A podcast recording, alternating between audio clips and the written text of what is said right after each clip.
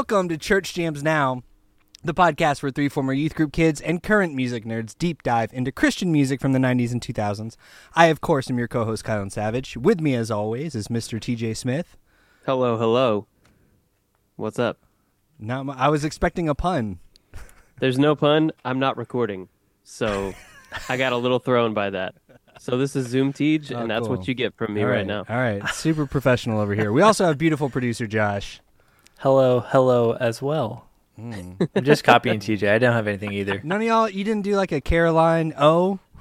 Or I a mean- hello, Yeah, friends would've and been- lovers. Come on, guys. I can't. I Ah, can't pick up would've the slack for been pretty good. everybody here. I could I could pull out my gun like Annie Oakley. Uh, that Pew. we're just starting, so I'll give that Boom, one to you. But I think you got to step Ah. up your game I'll work on uh, it. a little bit, Sorry, guys. We, we I'll also make you have proud. I promise. Returning guest Matthew Schwartz from the Moon Traveling Podcast from the band that we're talking about today. Oh, I already said your name, Matthew Schwartz. Hey, what's up? What's his name again? Allow me to reintroduce myself. Uh, yes. Hi. How you guys doing? Hi, welcome back. This is Good, man. Honestly, I think the shortest amount of time that we've had a return guest. It Yeah, feels like you I were mean- just turnaround. here. Yeah, I For begged sure. you guys really hard, and you made it happen. We Yep. said fine, fine. I guess. Yeah, I guess. I This is going to really show thing how is, far out booked we I are. haven't. I haven't left the Zoom call since then. So. You've been here. He's been here. You've the been whole so time. patient. We appreciate Every- you hanging out. Every time and we just- he's got, we've got on, we've been like, guys, Matthew's still here. Should we talk to him now, or should we? No, we just like, mute him, but we've watched him put up his Christmas tree. We've just, it's been almost like a screensaver. Oh man. Yeah. Um, well, hey, for real, welcome back. We're so excited to have you. Likewise. So on uh, the episode, the last episode you were on, which is volume Josh, seventy-three, I think. 73, yeah. Uh, volume 73, we talked about Moon Traveler by Aaron Sprinkle with you and Aaron Sprinkle. But, you know, he's old news. We didn't we didn't invite him back and we invited you back. If that's We're not going to tell Aaron that you said that, Kylan. He definitely won't hear it in this Yeah. episode. We're so excited. So the thing is though, if people want your origin story cuz usually that's kind of how we start, Mhm. uh, I think people should go listen to that episode. So we can be a little more streamlined today, and we can kind of maybe get into a little bit uh, more about your band and about the album that we're covering. So I think, Sounds good. nitty gritty. yeah, I think I just want to, you know, dive right into Pacifico and start talking about that. Tell me about getting that started. Some of the people you've worked with, where you're at now.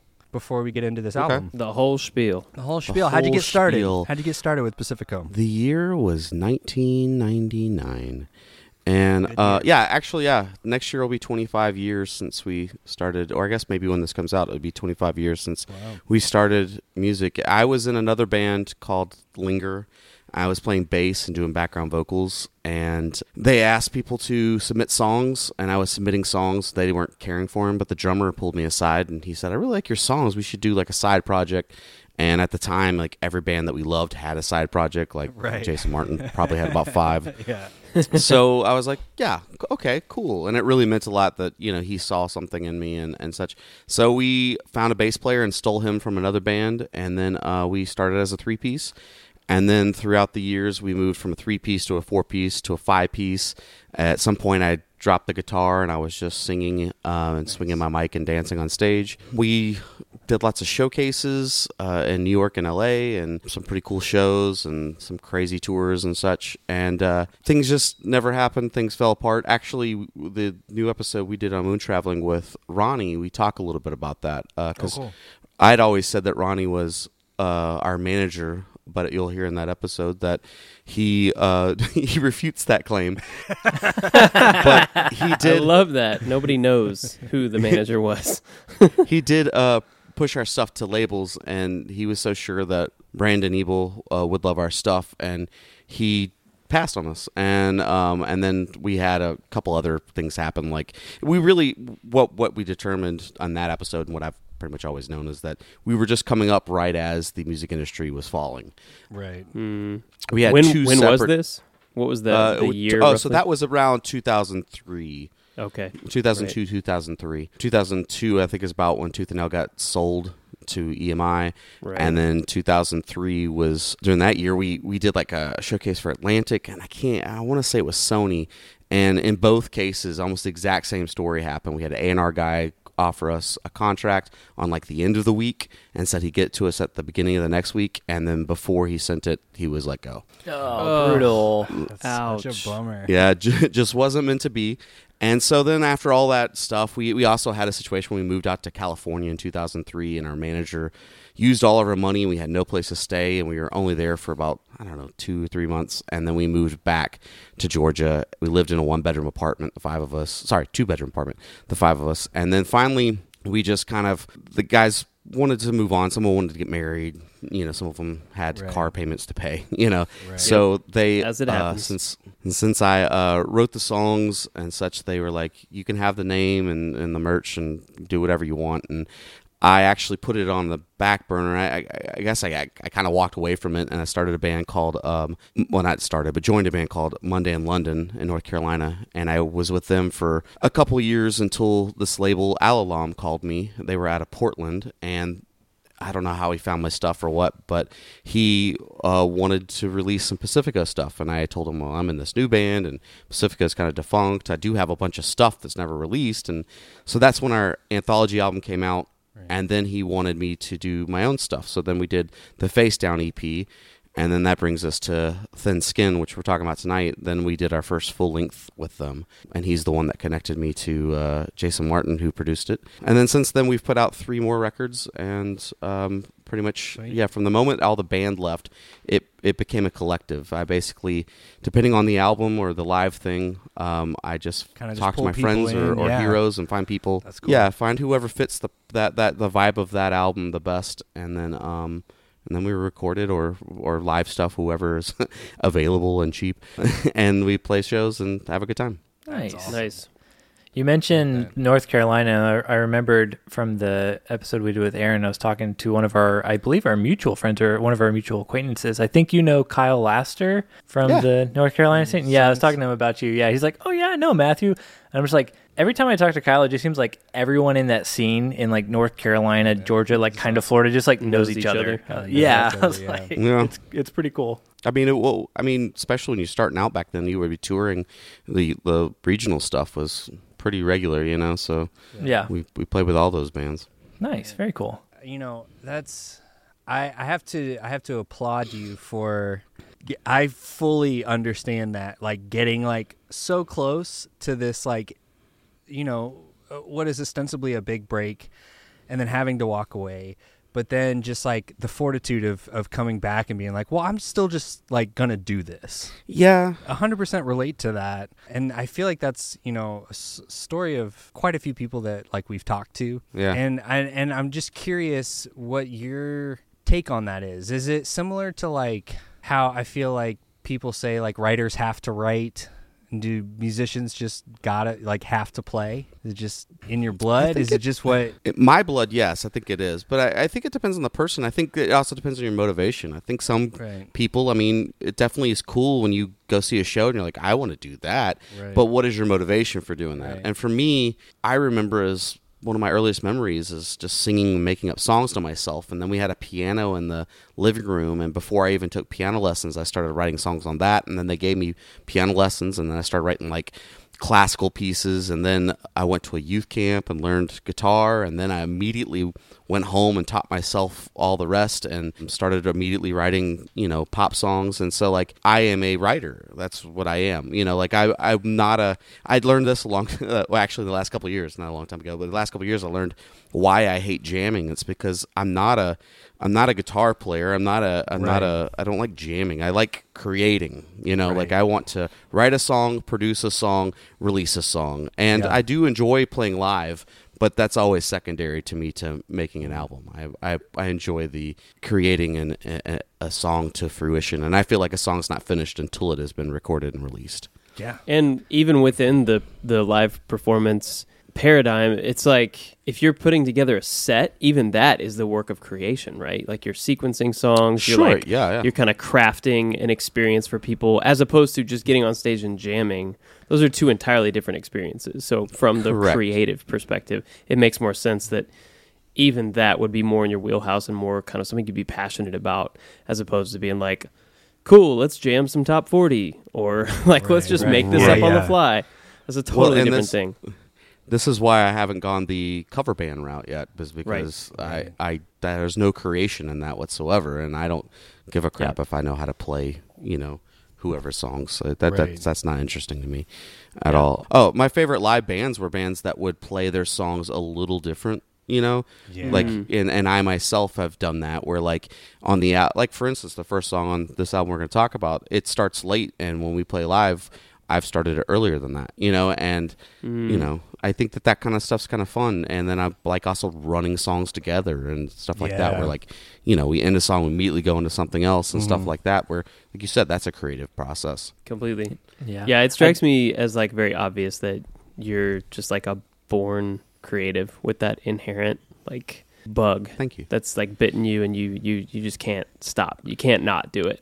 I, i, mean love i found in the pandemic that that i needed it like Yeah. not even that i can't stop that like if i don't do it i wither so Yeah. like uh that was a big step for me because i'm sure you guys and anyone that's a musician i there has been so many times that I've wanted to stop or thought I should stop or what's Right. the point Mhm. kind of thing. But what it really comes down to it is that I am a creative. I do create, and I also believe. I mean, I don't know where you guys stand on this, but I, I believe that I'm not writing these songs. I'm a I'm a satellite receiving a signal. Like it's Yeah. easy to do for me. Like it just comes to me. So yeah, yeah. if I'm just getting this thing, what would be the point in me never giving it out and sharing it with people? You know, Right. like right.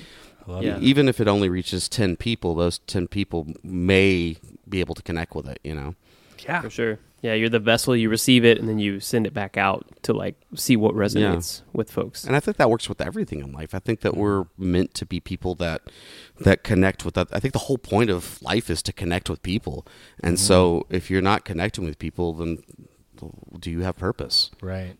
Mm-hmm. i don't know Yeah. I don't know. And that can Yeah. look a m- million different ways, but you guys can come to my ted talk um, yeah, we're there. no, man. I love it. Yeah, as as you know, art art as as in creation of art as a way to connect with people is something that fully resonates with me. Like to the point where like when I wasn't getting that connection that I craved specifically through music, I I I quit and did stand up for a while because that's like a really immediate oh that's awesome connection like art form it, it feels Mhm. weird to call stand-up comedy an art form but i think it is it's a craft Oh, it and is. it's a, and it's Yeah. a you know and you know that's been excuse me the beauty of this podcast is that you know. I know I know I know go ahead take a drink yeah is that that we because I, I think that you know i'm not going to speak for josh and tj but i will assume for them that they feel uh, similarly. Like this whole you know this whole experience like just living life is just you know better when you get to connect with other people. And yeah i just i i fully resonate with that ethos in terms of of creating music or whatever kind of art Yeah. so And I definitely relate to like what you were talking about specifically, like how you write songs and stuff like that. Because I feel like Kylan and I would hang out, and there would be times I'm like, oh, we should just like hang out and watch a movie. Like I never watched one of Kylan's favorite movies because every time I hung out with him, it's like, hey, why don't we just work on some songs? Like why don't we try to finish Yeah. some stuff? Like Yeah, so, like when you're talking about that, like let's just Yeah. like working through and figuring stuff out. I'm like, oh, that's me. I fully Yeah. relate to that with like the musicians in my life. I'm never just like, we should hang out. I'm like, hey, but we got some songs we could like kind of work on, right? So- yeah totally yeah Well, and and to do medians like podcasts or, or music where it's unlike stand up where you're not getting an immediate response. I feel like it's even uh, it's important for your soul too because I've always kind of equated it as uh, you know our ancestors. I'm in a cave, put my hand on a wall, and I'm blowing Right. paint on it. All I'm doing is I'm proving that I exist. I'm showing, I'm sharing who I am. Maybe with no one, or maybe the next person that comes to the cave, or maybe the person that finds it in ten thousand years. You know, like Yeah, yeah. But like I think sometimes that's what it's like too. Sometimes you just need to yell from the mountaintop, "I exist." You know. yeah And uh, I, I think even that is is got value, even if no one connects with it. But I do believe it being out there, you know, obviously gives a greater chance to reach people. Ooh, I love this. We're getting deep right off the bat. I This know. is fun. Okay, I want to transition a little bit into okay. Just wait till we get to the songs. I'm gonna be like, this song's about a heartbreak, and this song's Hey. about. I, I will ask you, Matthew. So it's Hell yeah. we will go there. Okay, Sorry, I so didn't mean to interrupt you. so my favorite part of the show is I'm gonna. It's specifically my favorite when we have the person here who created the album, but I'm gonna I'm gonna hand it over to beautiful producer Josh to give us some research, some context about the album we're covering. And Matthew, please feel free to shut him down immediately if he's wrong about anything.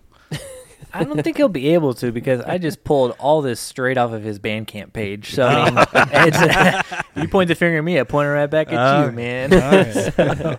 but the band Pacifico, as Matthew has already wonderfully introduced, uh, I'm going to talk about the members, at least for this record, that in the credits that I'm going to be reading are Matthew Schwartz on vocals, guitars, keys, and some drum programming. C. Jason Mask on guitars, vocals, and drum programming as well. Mr. Jason Martin, guitars, keys, per- percussion, and drum programming as well. A lot of that going on here. A lot of drum programming happening. Mr. Steven Dail, friend of the show, uh, on bass. Great bassist. I can't wait to talk about his wonderful bass parts all the time. Uh, Sam West on drums, who I believe was from Stavesacre, correct? That's correct. So this yep. is a sweet Nice. Starflyer Stavesacre backing yeah, I, band ju- you've I just got went going. for the tooth and nail. You know, super Yeah, Yeah. yeah. You You sure really did. did. You Nailed nailed it. it. And then uh, I saw, haha, nice, toothed it, and Toothed it. stupid. wow. Matthew, I'm sorry. You, you you can go. Uh, I have to have a talk with these two. Yeah, I, I understand. I understand. Josh, this is now a part of the show. This is this is CJ and Laura now. We're going to officially say toothed it toothed anytime it. somebody nails something. Uh, Perfect. I hate that. I hate that. Deal with it, Actually, brother. It's not hilarious. Sorry. It's not good, but See, Matthew's here for it. It's a bit. Thanks, all right, Matthew. All right, Matthew can just take my spot. I, I'll quit the show. He can just. It's true. And then last credit I have is Brandy Hawkins on vocals. Thin skin and an open heart. Now I do have a question on this because uh, Sure, I found yeah. two release dates on your Bandcamp. It says September 11th of 2009, and then on Spotify it says August 4th of 2009. August 4th is a Tuesday, which was traditional release day, but but your Bandcamp is also. I mean, you put it up, so you would know. But is it September 11th or August? Honestly, 4th?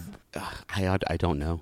Uh, I think that when I was updating my Bandcamp, I just kind of guessed and I went in? and looked at some posts or something like that. but I, I bet whatever is on, you just say Apple. Is that what you said? The first, the other I one think was? because Spotify, was Spotify. yeah. Spotify. Uh, Well, no, Spotify would have been later because that wasn't av- around when it was Right. originally released. I, I don't know. I mean, Okay. because to be honest, Alalam released it originally, and they released it via their distribution. And then when they folded, I basically redid it, but that would have been years after that. So I honestly. Somewhere we'll just August, say it was in September, the late summer, early Yeah. fall of 2000. I like that. Yeah, I like a Yeah. nebulous It was- release. Keep it vague, yeah.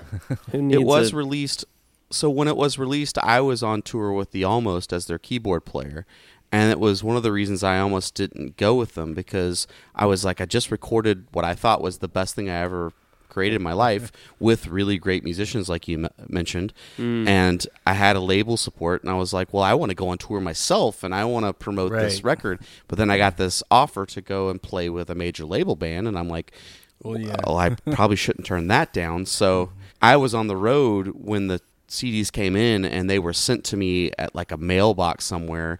And I also had postcards made that I, I brought with me. And every show we played, I put postcards out before we Nice. played promoting the the album. And then when I got the CDs, if anyone asked or whatever, I didn't sell them on the table or anything Right, like yeah, that. But yeah. anybody asked, I, I had them with me to sell. I, it was definitely during that time because I started with them in August and ended with them, I think, in November or something like that. nice, right on the Monster Monster release time. That was it. Yeah, Mon- Monster Tour. Yeah. Nice, yeah. Well, that's cool that you had kind of a, you know, obviously not that you were like pushing it in a in a snake oil salesman kind of way, but that you you had like a sort of captive audience to to chat with if they were interested, if they asked about it, and Sure, probably yeah. ho- hopefully an audience that has a big overlap with your album with that sound.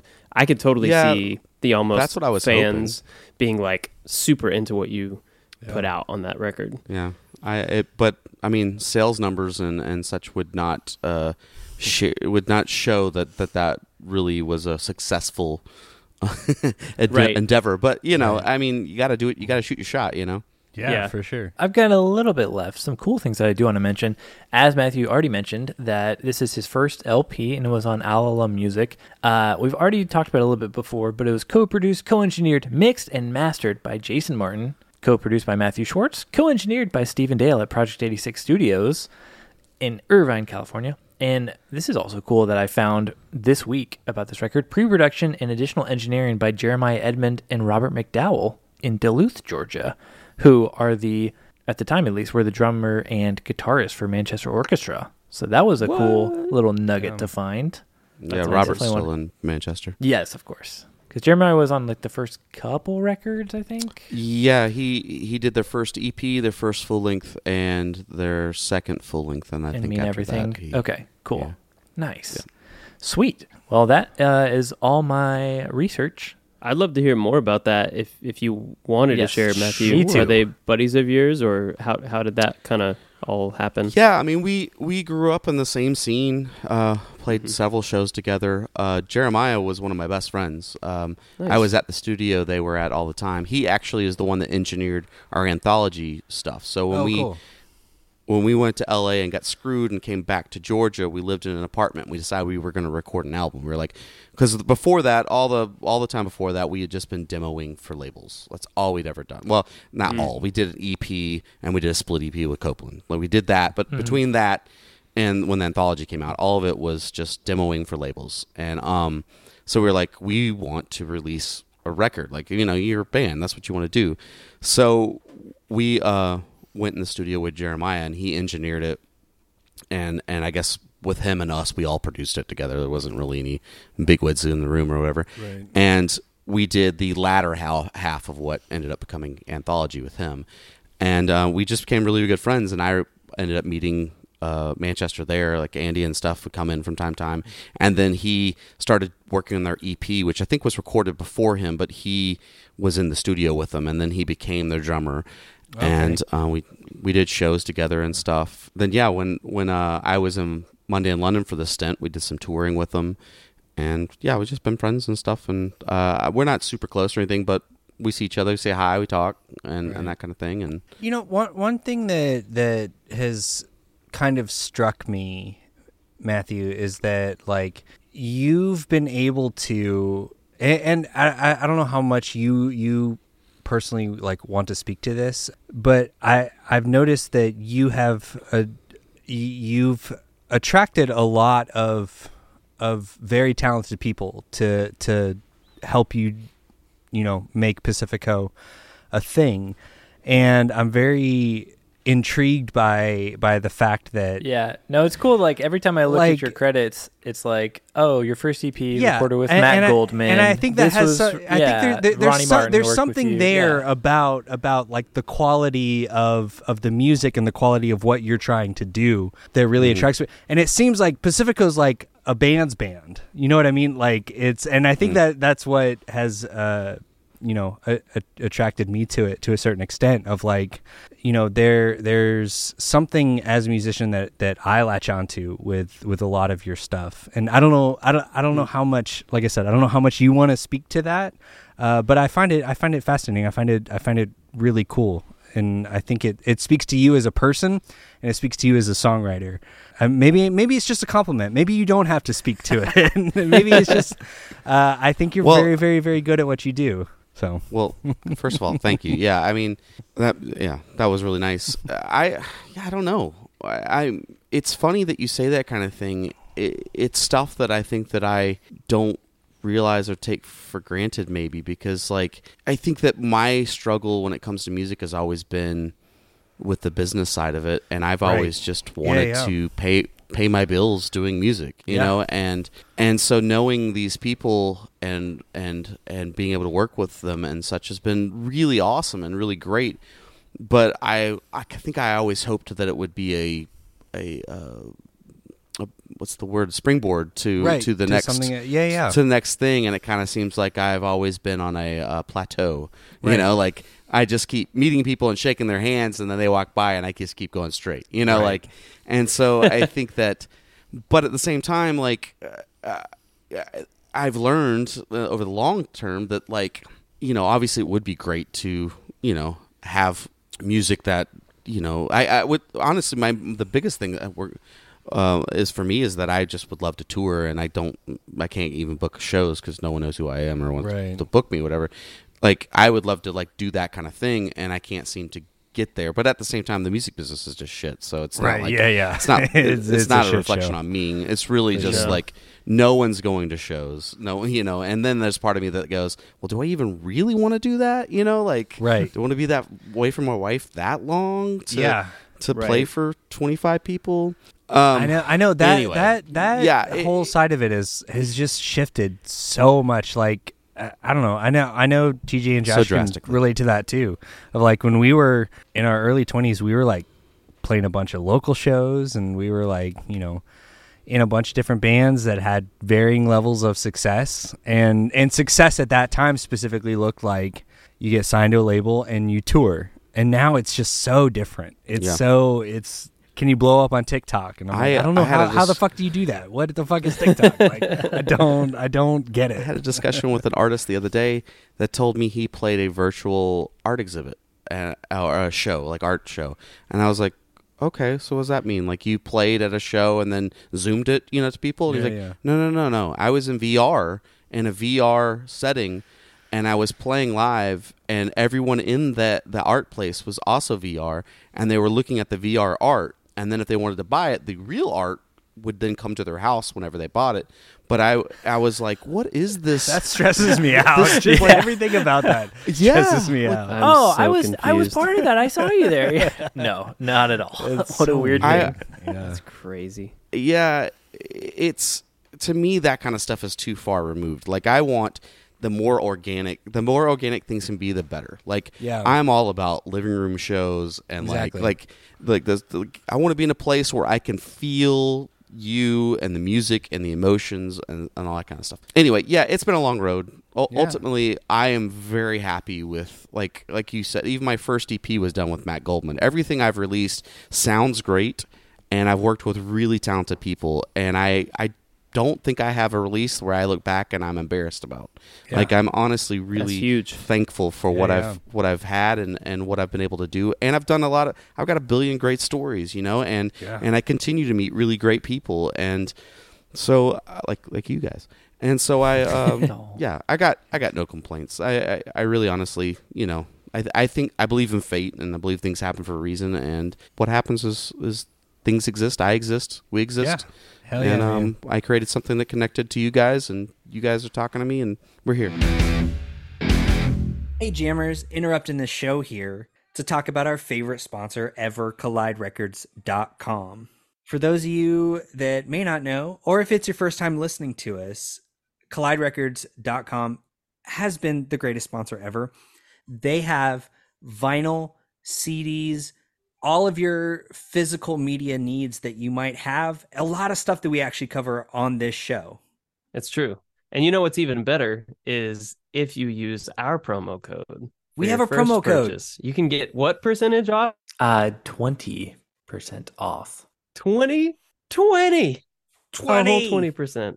That's wild. Josh, what's that promo code? Hit them with it. Promo code is Church Jams Now, all one word, to get twenty percent off your first order at Collide Records. Uh, and I would recommend just going and checking out their new releases tab to see what they've recently got in stock, or Mm-hmm. check out their pre-orders as well. They've always got some new cool stuff coming in as well.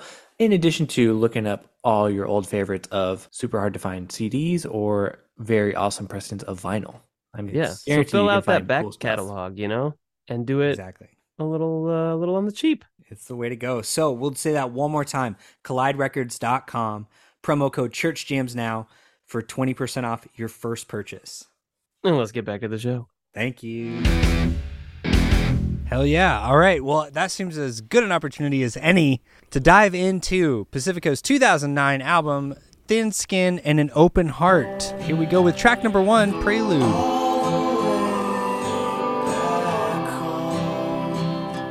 Okay, when this first came in, I was curious if anyone else got this. We did in all fairness, just cover It's Hard to Find a Friend on this show. But when this song started, the acoustic and you sing On the Way Back Home, and it reminded me of All the Way to Grandma's House, which is the opening of Slow and Steady Wins the Race by Uh, Pedro yeah. the Lion. So I was like, oh man, this has some like cool Pedro vibes to it.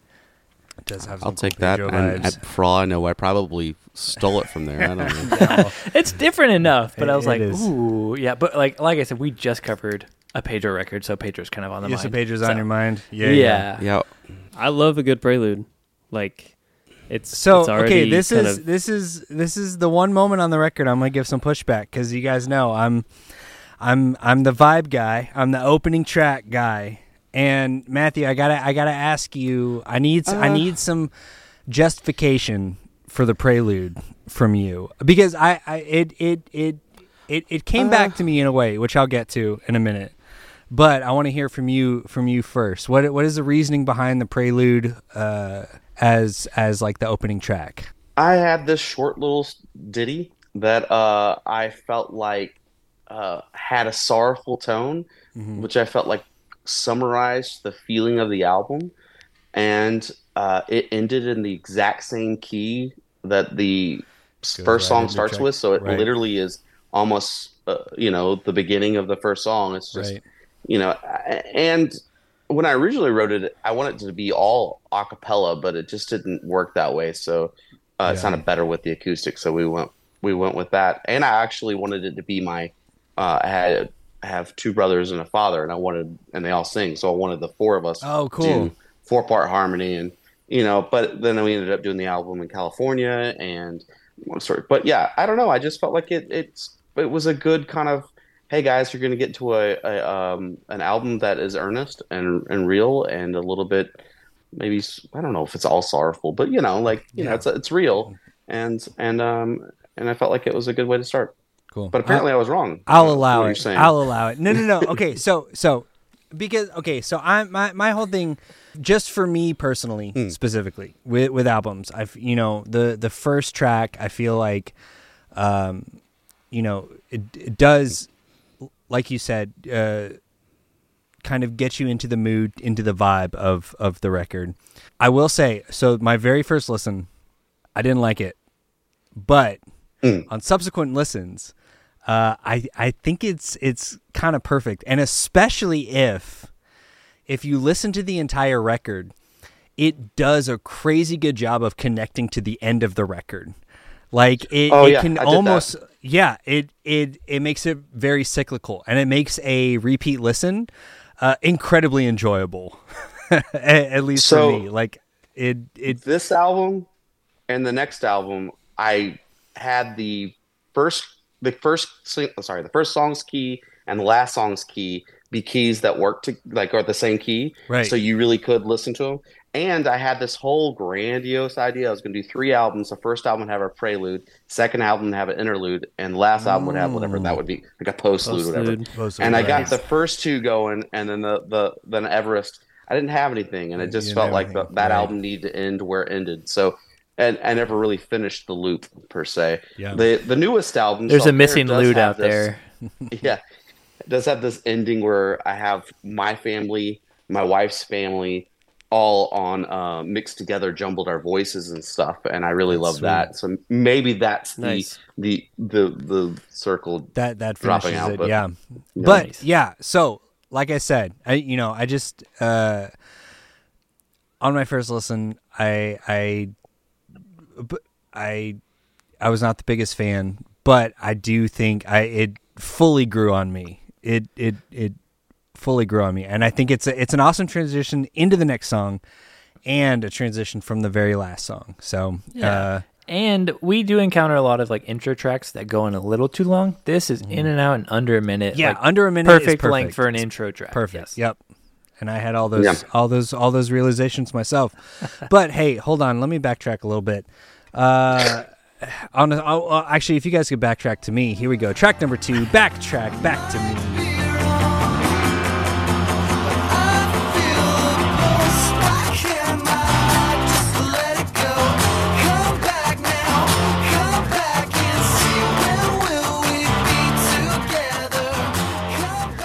We're talking about Pedro Yeah, Yeah, hundred very percent be little stealing bit. Pedro. yeah. We should put that in there. Yeah, I want to know um, what's the mix of like you and then Jason and Jason playing guitar and like instrumentation and stuff like that.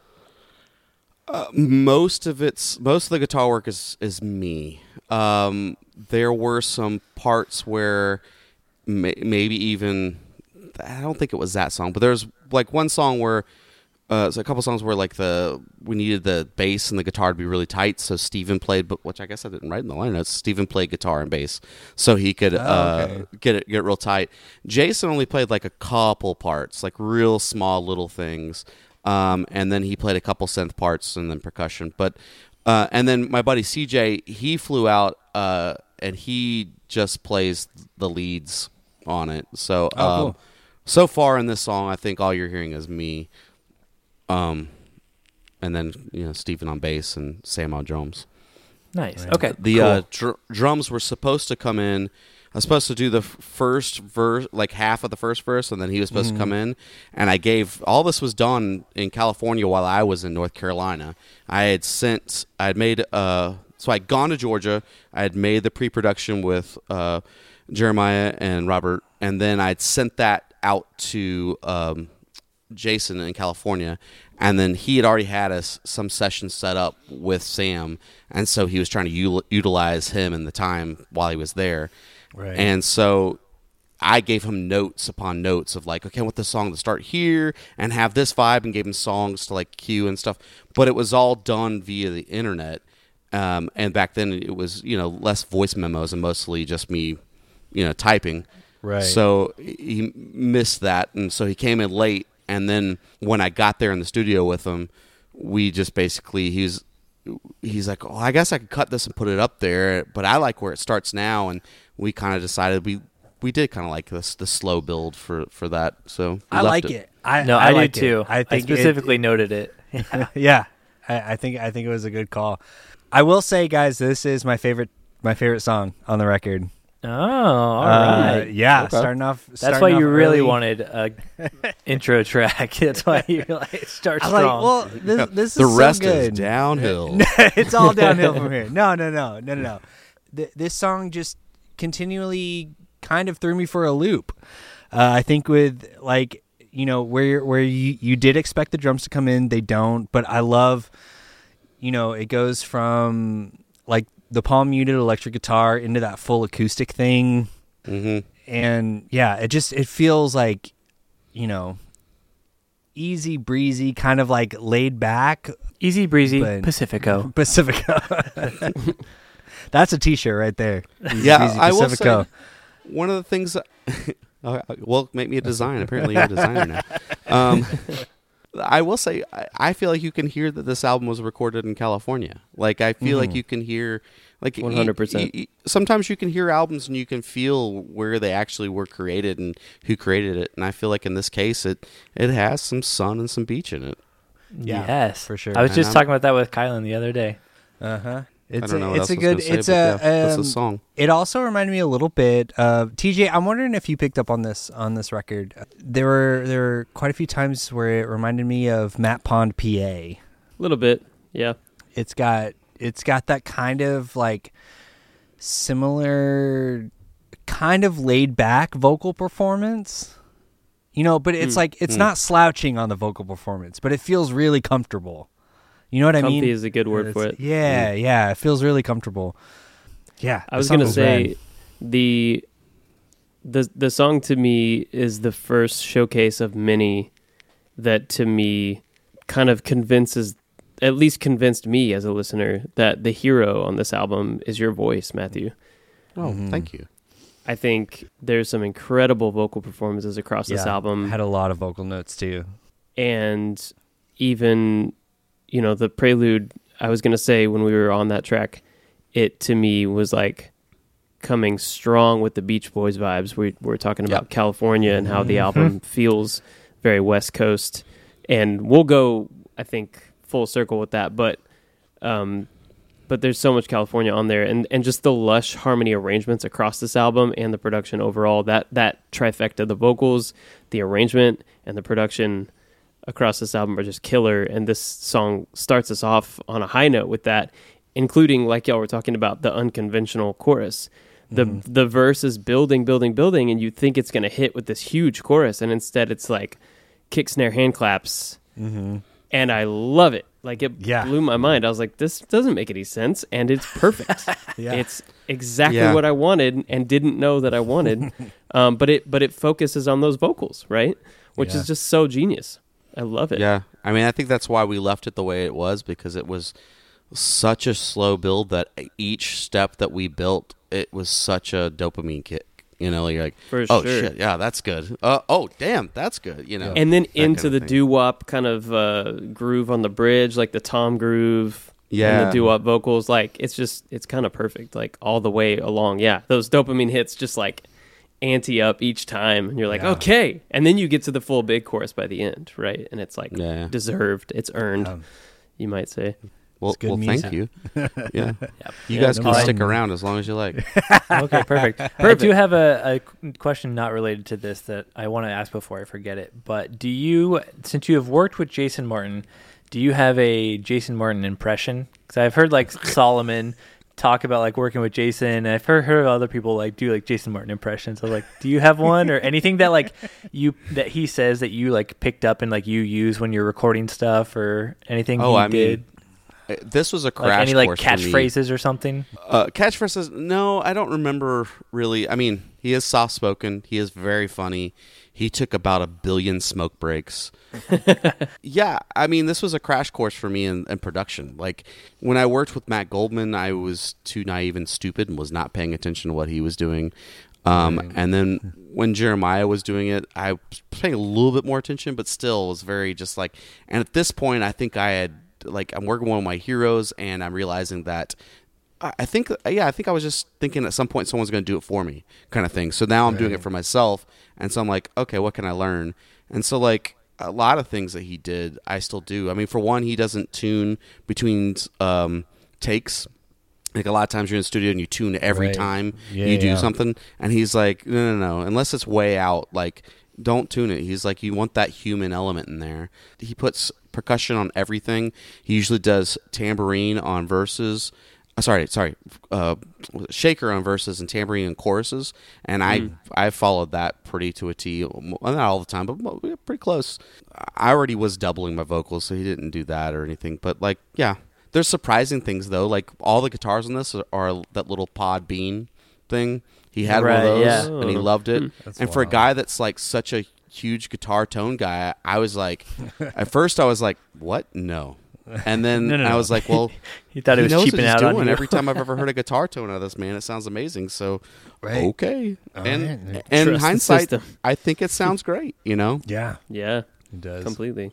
And bass That's was done directly in, and we reamped it. Um, yeah, my only my only negative things were I, I wish that he could have pushed me and tried you know challenged me a little bit because almost every time it was like oh that's good okay that's good you know and I I I think I wanted more challenge put pushed upon me and the other thing is is uh I asked him if we could have some strings and he said yes and then we got there and he he said oh I don't know how to do that so we didn't have strings like I wanted uh, he ended up pulling out his his synth and then uh, we put that on some tracks so there you go Sweet. Nice. like the next song. Cool. All right. Well, let's move on to the next track, Caroline. Oh.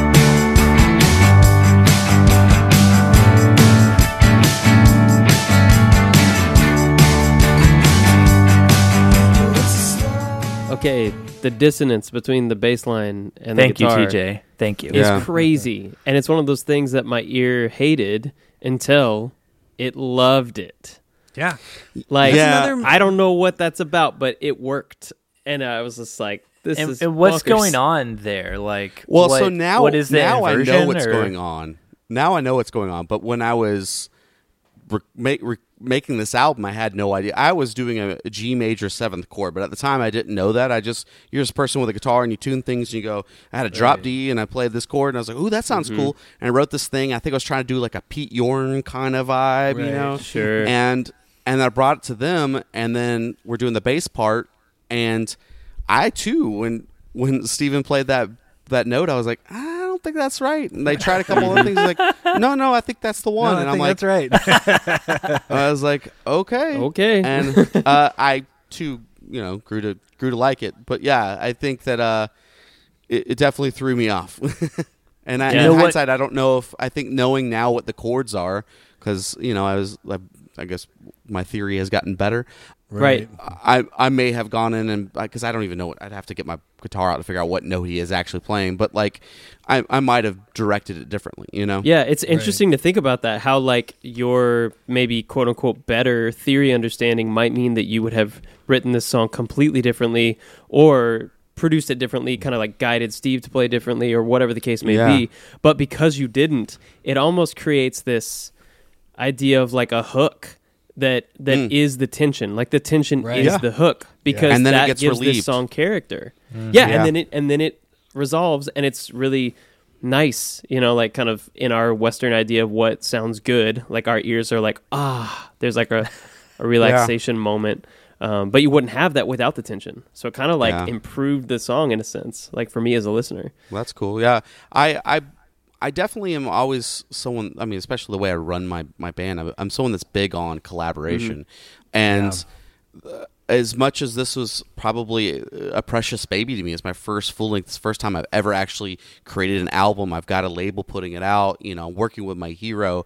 I was because I was working with my hero and because you had people like Steven and Sam on it, I was so much hands off. I was just like, Right. these guys are professionals and I look up to them and I'm just going to let them do.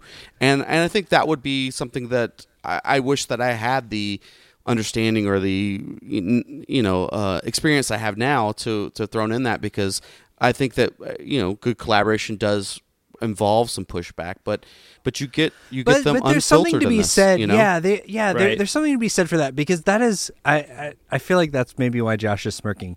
That's a, this is a a hundred percent my my perspective because both Josh and TJ have played in multiple iterations of my band, and I am very much hands off in terms of what other people bring to the table. Like like I have very specific ideas of like what Sure, a yeah. song is, but as soon as you bring it into a room with other people, I'm always like you know what? Like TJ, you're you know, I I play drums, but TJ, you're a way better drummer than me, and I like the way you play drums. So whatever you come up with for this is in a thousand million years never going to be what I came up with, and I think I think the song's better yeah. for it. The, the name of I the just- game is Im- implicit trust, right? Like Yeah. across Yeah. the different players Yeah. that are a part of a project. But the the difference in this is that you know these people. I did not know right? them. Yeah, yeah, A. yeah,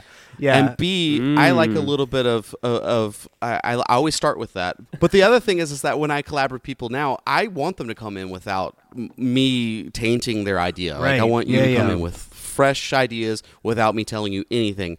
But Yeah. then once you've come up with someone, then I won't. i- i- unless it's just then like, you that's can it. kind of You know, refine uh, it th- and like then yeah. we can yeah Yeah, yeah. And- but i'm never somebody that's like i already i've never gone to the studio and be like i know what the bass part is i mean rarely i guess i'll say right. you know like Mhm. but I, I again like we talked about what he ended up doing was great i mean yeah. Yeah. Yeah. he's a he's a seasoned amazing bass player um I, I he plays most of his stuff high he rarely ever plays the low e you know like Right.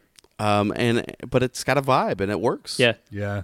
it, it, it creates a specific style, right? That sort of Yeah. undergirds the whole album or anything else that he's playing on. It makes and it you real know. fun and You're like, playful. oh, that's Steve. Yeah. Yeah, and yeah, and memorable too because I had the same thing where I was like, Steve, this is a weird choice. I don't think I would have done this.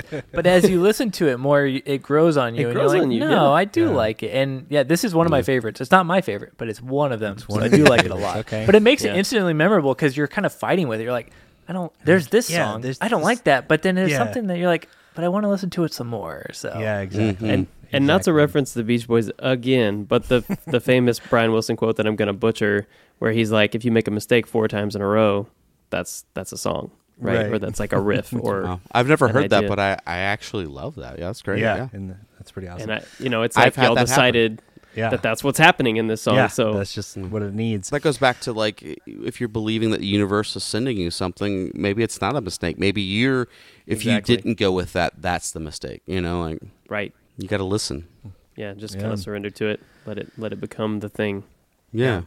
Um, so Matthew, I, I want to get into a little bit some of the lyrical content of this album.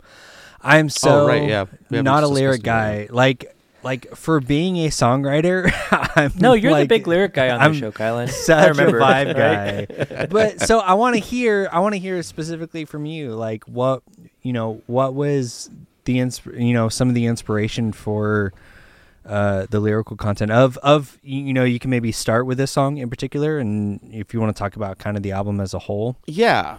Uh, in the history of Pacifico with lyrics, the only lyrics that I did mostly by myself would have been the first deep two EPs. Then Okay. uh, all the stuff that ended up being on Anthology was collaboration with uh, um our guitarist Matt Wells.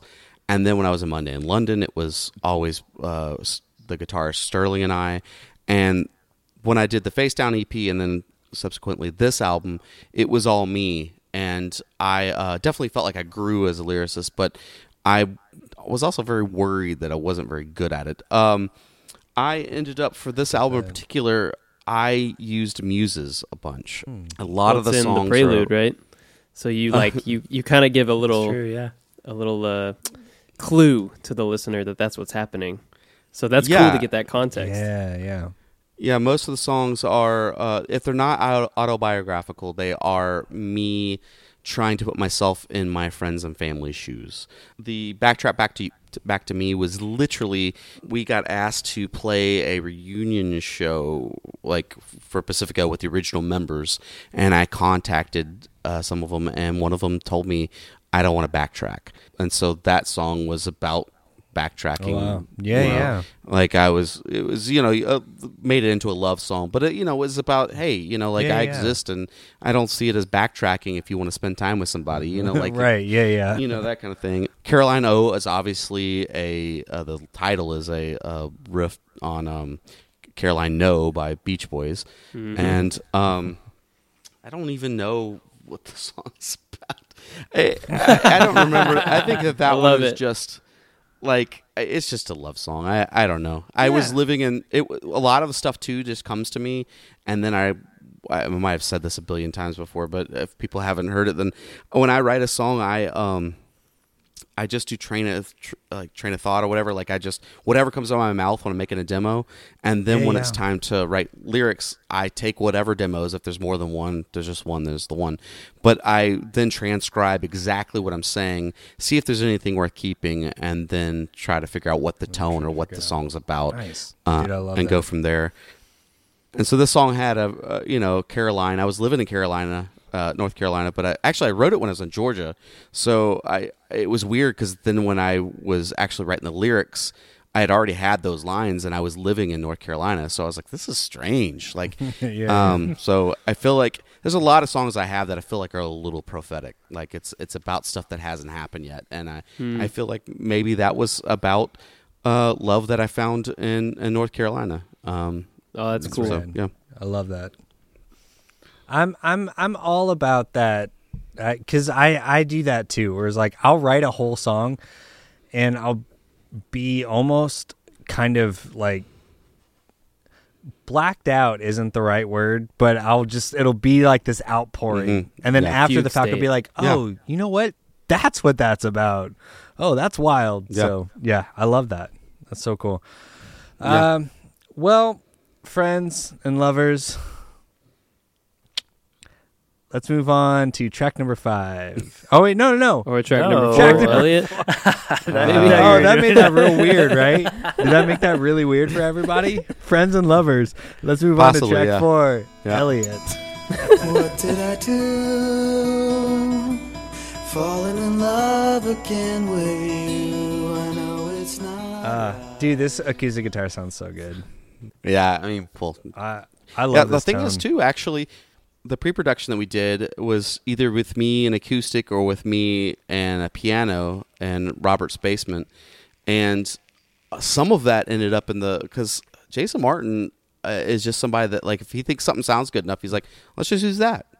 Like, why would we re- cool. re-record that? You got Yeah, it. yeah. Sounds great. It sounds good. Um, Mhm. So I don't know. I couldn't tell you what songs. I- I know that the piano for when we get there, I'll tell you. But like, yeah, some of the piano was used. But like, yeah, this was. Uh, I think all recorded there. But yeah, he's obviously good at making tones and stuff. Um, I wrote this uh, at a cabin uh, from. I was we when Monday in London we toured a lot with Sullivan before they got signed and stuff, and so we were hanging Cool, out nice. with them at a cabin, and I wrote this, and it was uh, me mixing Elliott Smith and again Pedro the Lion Yeah. together uh, in a Mm. song. Uh, Very I cool. love the synths that J- Jason played the synths Yes. on this. Mhm. I was gonna bring that up because it has like a Maxwell Silver Hammer kind of thing, like an Abbey Mm. Road Beatles kind of plinky plunky. It's almost like a like a Victorian era throwback, like of a of a harpsichord or something. Yeah. Like, it's not that, see that. obviously. Yeah. But you know, it has that kind of like twee chamber pop kind of feeling, just for a Yeah. second, and then it launches back into the chorus, and I love it. Like it's a really cool variation on those ideas. Yeah, I, I yeah, I, he did a great job on this.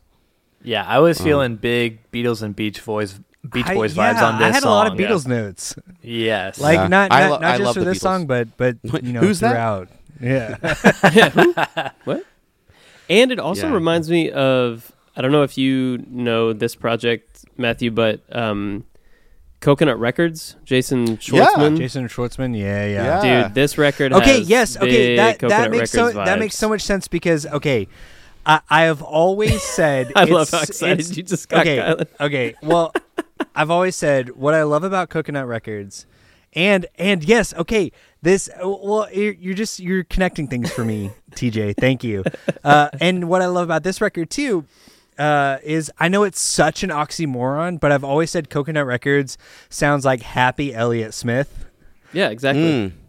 That's so funny. It's like It- like if Elliott Smith went to the beach, and Yep. I got that a lot from this record too, And was just like a happy guy. Yeah, yeah, Yeah. If he wasn't just like in sad, like rainy Seattle and like went to the beach every now and then, Yeah, Like, which yeah. is basically Jason Schwartz- Schwartzman. right? But Incarnate, that's why, like- yeah, I, I, this totally has that vibe too. It's like if Elliott Smith went to the beach.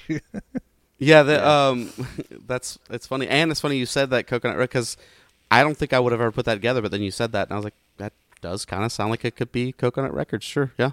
Yeah. And I like it's it's the same stuff that I love about Coconut Records that I'm that I'm hearing on this and it's it's not that it is that it feels derivative but that it is like hanging out in the same Mm. like ether, you know, that's like a modern Yeah. take on that classic 60s melodic rock. Um, with all of the trappings of like modern music or like you know the mid aughts kind of thing, and I love that era of music and that genre, like the indie rock world of the mid aughts. So Totally. it really feels just very kind of unique, but also n- like sort of an homage to a great genre and a great era of music, but still kind of bringing it into the modern world. I, I love that, that that was something that you either did on- purpose or even subconsciously because listening back to this record, I was just reminded how much I love that that mid aughts kind of revival of the kind of the '60s rock sound, uh, and I missed it. You know, like I miss Yeah. it. So it was cool to get to hang out. In that None of it was. Um, I honestly, this is just a record of me trying to express myself uh, for whatever that Mm. sounded like. Uh, Mhm. but it makes sense that it has tones of. I always I loved the original British invasion from the '60s, and I loved Britpop, which was Right. what you're talking about, you know. And then Right. and even even the later Britpop stuff like Travis and stuff like that, you know. The I, I love all that, and Right. and then I, I'm sure that there's you know indie rock and and grunge tones to this as well, and singer songwriter tones. You know, like I just took everything that For I loved and you know that's I think that's what we do. I'm I'm just a blender. yeah. That's all we are. That's all we are. That's all just we different, are. unique blends. And I think that the lyrics for this one and the next one are, are kind of uh, almost the same story, two different. I was going to ask if they're connected because they feel connected.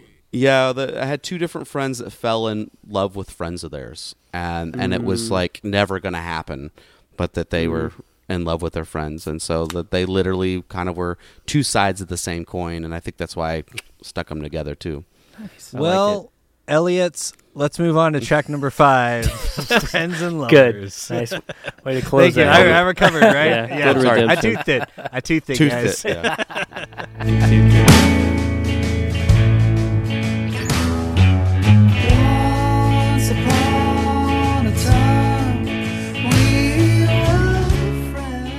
Okay, so this was my first kind of uh, Beatles comparison. This feels like the like a very like Paul McCartney uh, kind of country song. Paul tried to put like a country song on like every record, and this feels the most kind of like Americana country inspired, and I love So- it. It's so good.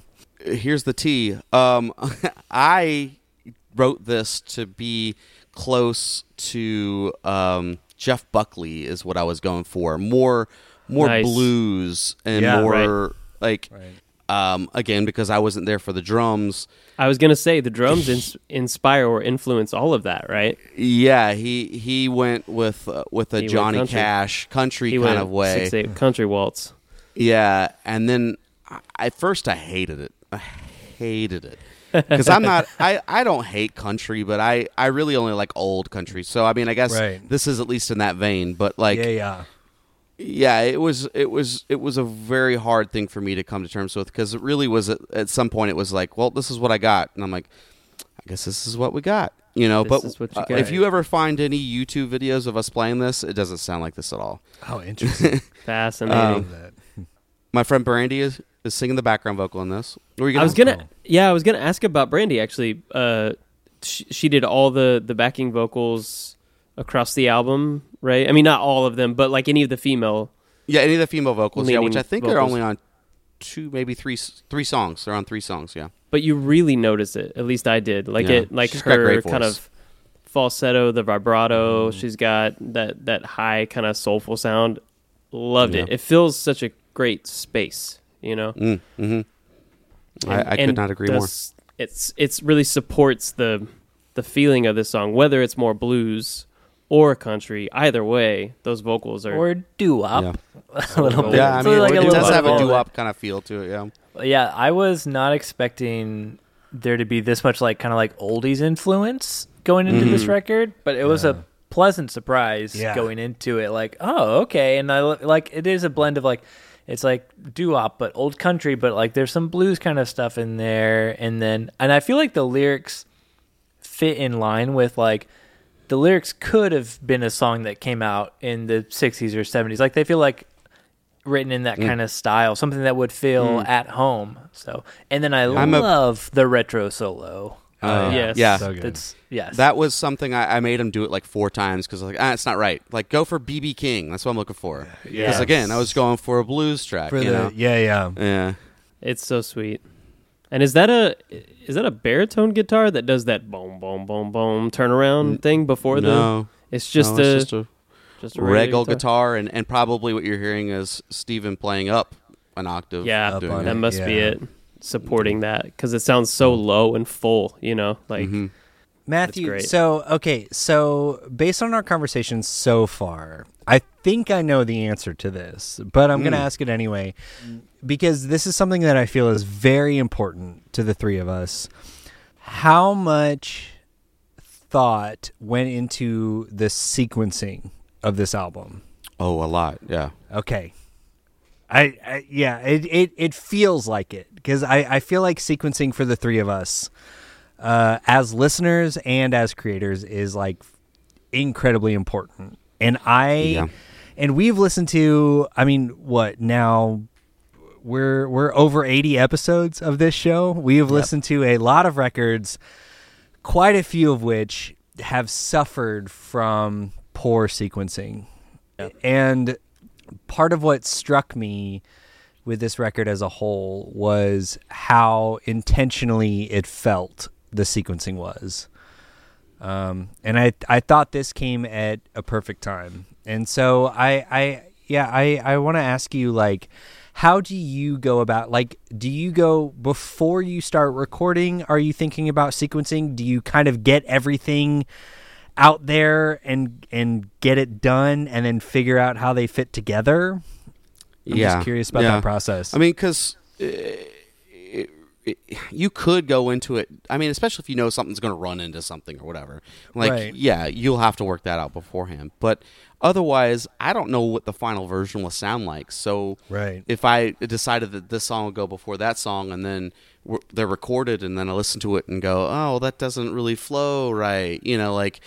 But I think sequencing's super important. I'm a, mm-hmm. I am an album person. I want people Yeah. to listen t- to my albums the way I listen to albums, which is from the first track to the end track. And it's like you Yep. said, sometimes back around, you Yeah, know, like, exactly. and I also, when I wrote this, I also was thinking about uh, vinyl, which we, the first release was on CD. I was thinking there'll be a break, you know, not after this song, we got two more songs, but like when it came, Right. like there'll be a break here and then we'll start the next side here. Right. So like all that stuff was, it was in my head as, as well. So yeah, I mean, I think that stuff's super important. And, um, that's like the um, I did do little things like at the end of that song and at the end of um, something's going wrong again. I stole an idea I got from Poor Lou uh, on their Sin album where they I guess I did it on uh, Straight Six too, but like little vignettes that are like after a song that have Right. nothing to do with that song.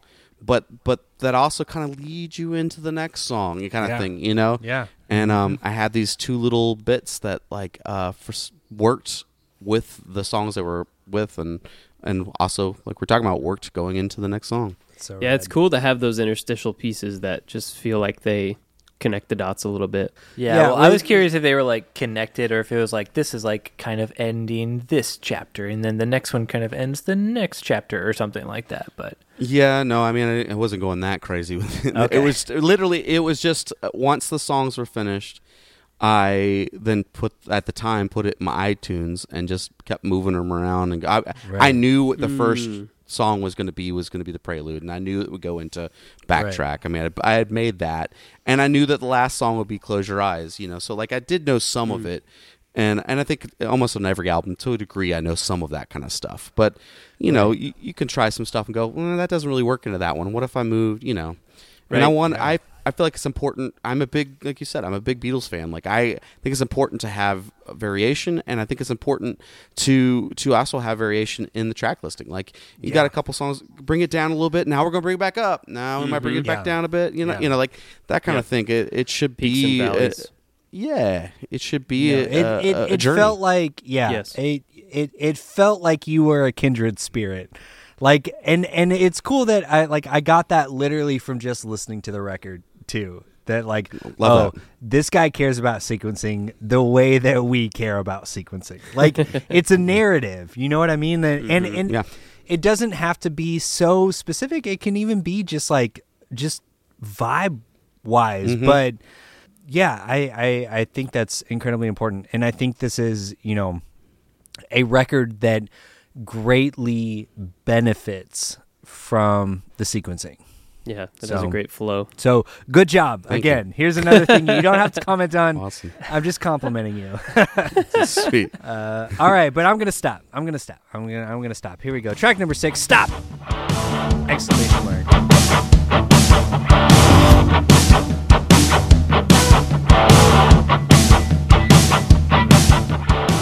these guitars sound very Jason Martin. Yes. Are, is this much so. Jason playing?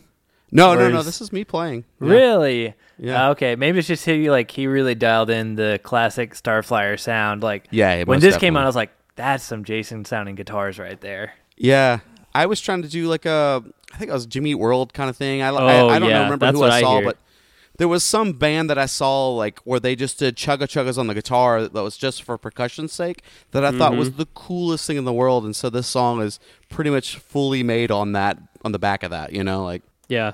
I also love to, you know, kind of going off of Kylan's whole thing about sequencing, this lifts the energy so much at such a Mm. pivotal moment in the album. It could slump here. It does not. Right.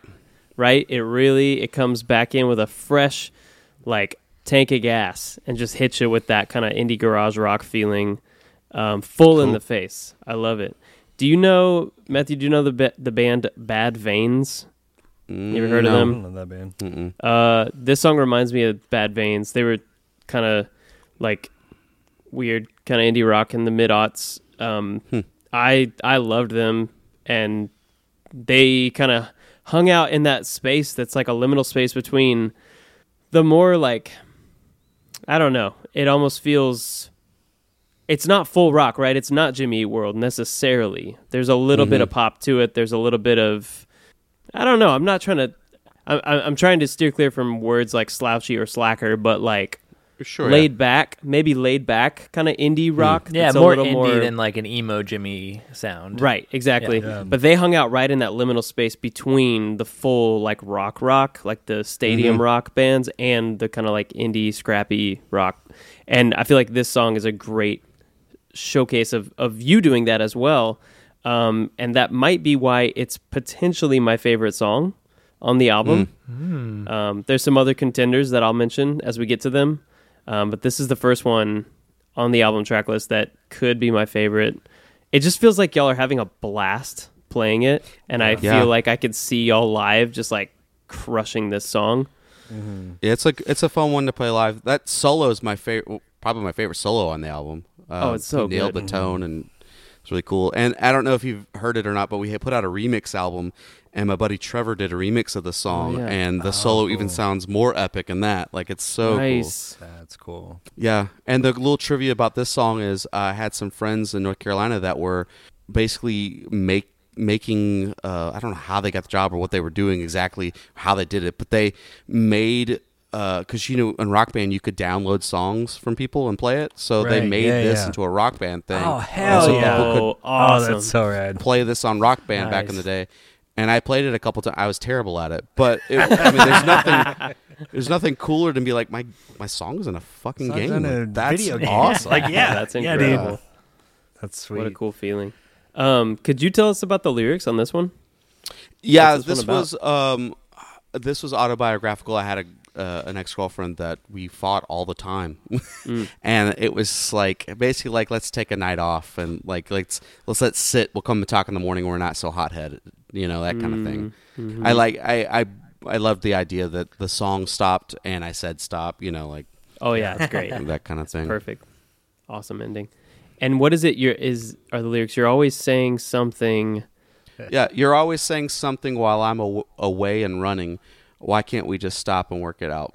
Okay, that was the part I was struggling with. I thought you were saying while I'm away a running, and I was like, Yeah. that's a cool turn of phrase, away a running. But and running is way Yeah. better. yeah, yeah. I just couldn't quite make it out, so I, I appreciate you clarifying that for me. Sure, but totally. yeah, that's that. It's such a catchy chorus, man. Thank you. Yeah. Yeah, ten it out of ten, is. no notes.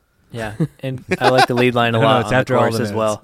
yeah, many notes, but no notes. Yeah, no critique. Guys, let's get our guns Mm. for track I number got I got my my sunglasses. Is that? Oh, okay. Oh, okay. Oh. Wrong, and, wrong song. and and we Oakley fans are no okay okay I lost it. I lost it. Here's track number seven. Annie Oakley. I'm holding out for something great to scream and shout like you go on. I love the snare sound on this Okay song. okay oh oh Mm. but I want to ask okay this is this is a question and and Matthew y- you can either answer this plead the fifth or whatever because I know this came out in 2009 which was for me the first time I really started like noticing this did y'all add sampled snare on top of the snare sound He reamped the drums and the bass, and okay some of the guitars, I think too. Yeah, I mean, that's that. I think that's his his thing. I think that's Right. what he Yeah, does. yeah. I mean, Yeah, yeah. You listen to all his albums, the drums sound too good. You know, Right. So- right yeah yeah yeah yeah Yeah, that's It- Yeah, the drums on just this like, sound incredible. Yeah, There's wetness. There's like a Sounds splash so and a crack and attack Yeah. and it's full. It's like how how how. How do Yeah. you do that? How do how do you make that happen? Yeah, yeah. and and well well so this was the first song that that it really struck me. I was like, okay, I'm I'm thinking of the timeline. I'm like 2009. I bet I like I'm wondering if they like sampled uh, like added like snare samples on top of may, maybe even multiple on top of that snare sound because it just it hits Yeah, so hard. And well so so the reason i said that was like you know i i think w- with certain musicians that can be seen as like a, a as a cheat or as a, a you know something weird. I don't think so at all personally. Like i i i think it's an incredible in- advancement in recording technology uh to do that Make the song sound great, right? yeah Isn't that the yeah, goal? exactly and it really did on this song i thought it was so rad Yeah, I mean, there even Yeah. were bands that started doing that live, where they'd have triggers on their snare. Right, That yeah, yeah. when you- what you're hearing out there is not 100 percent what their snare is. Right. You know. Completely. Um, Matthew, Yeah. I do have to tell you. So I listen.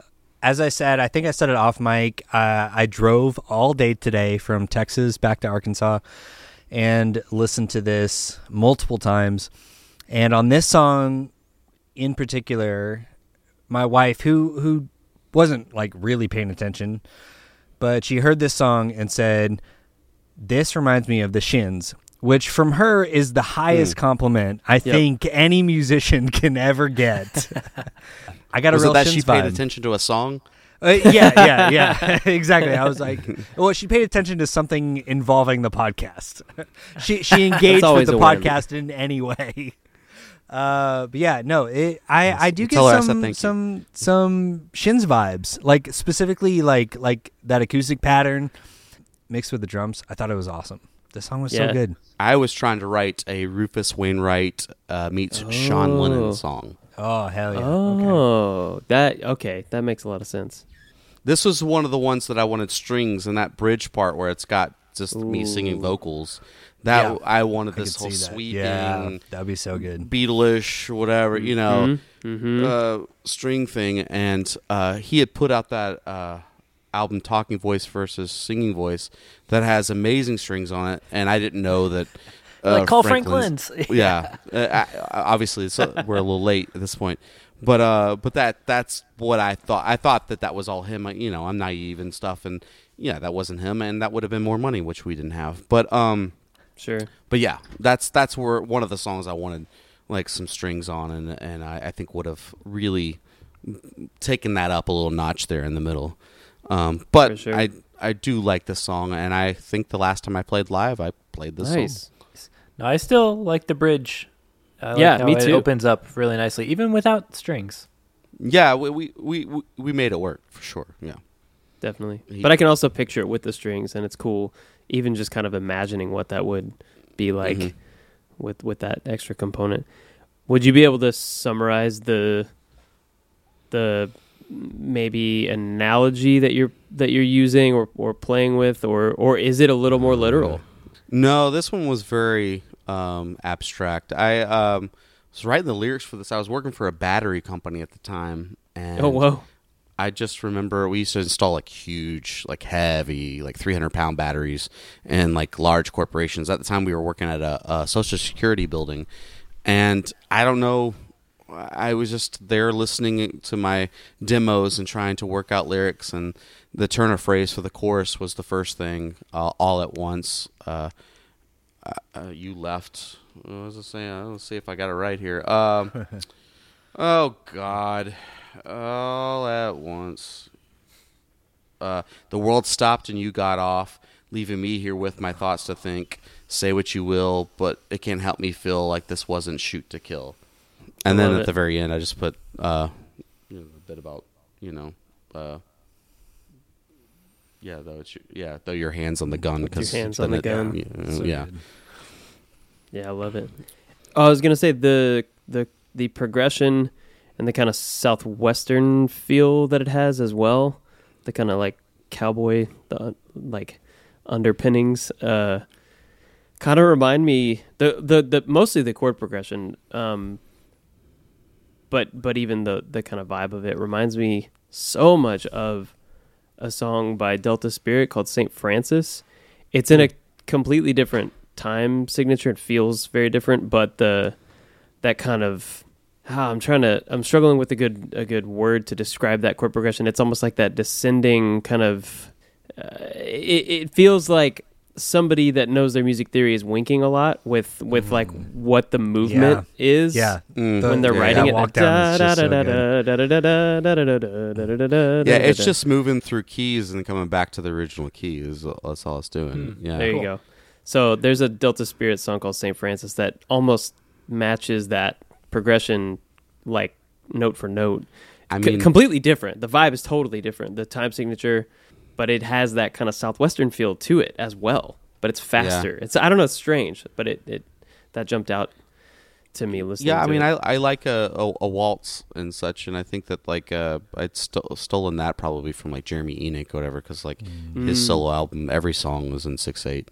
Mm-hmm. But yeah, the chords, I mean, they're almost like I said. I was Sean Lennon and, and Rufus Wainwright. Each of them have a song that almost has. I don't even know if they're what keys theirs are in, but it's almost Similar literally idea. The, the same thing, you know. Right. And I just really loved that that movement and how it felt and stuff. Um, for me, the, the the champion of the song is the bridge. I really love like in the chords themselves they lift and they Yeah. take you out of that space and then bring us back. You know, and Right, and I right. um, yeah. I, I, that's definitely one of my favorites on on the thing for sure. Yeah, this is m- good. one of the other contenders for my favorite track on the album. Ooh, I have two in a row for you. total. Ooh. Yeah, yeah. This I, this section of the album is like really strong for me. So again, that sequencing, like that flow, is is great when you're in, at track seven, Yeah, mi- and it's you like know, this is a banger. the the middle of records can often you know The sag. dip. Yeah. Yeah. Um, so once again, Matthew, good job. A plus. Ten out of ten. No notes. Here we go. Track number eight, Babylon.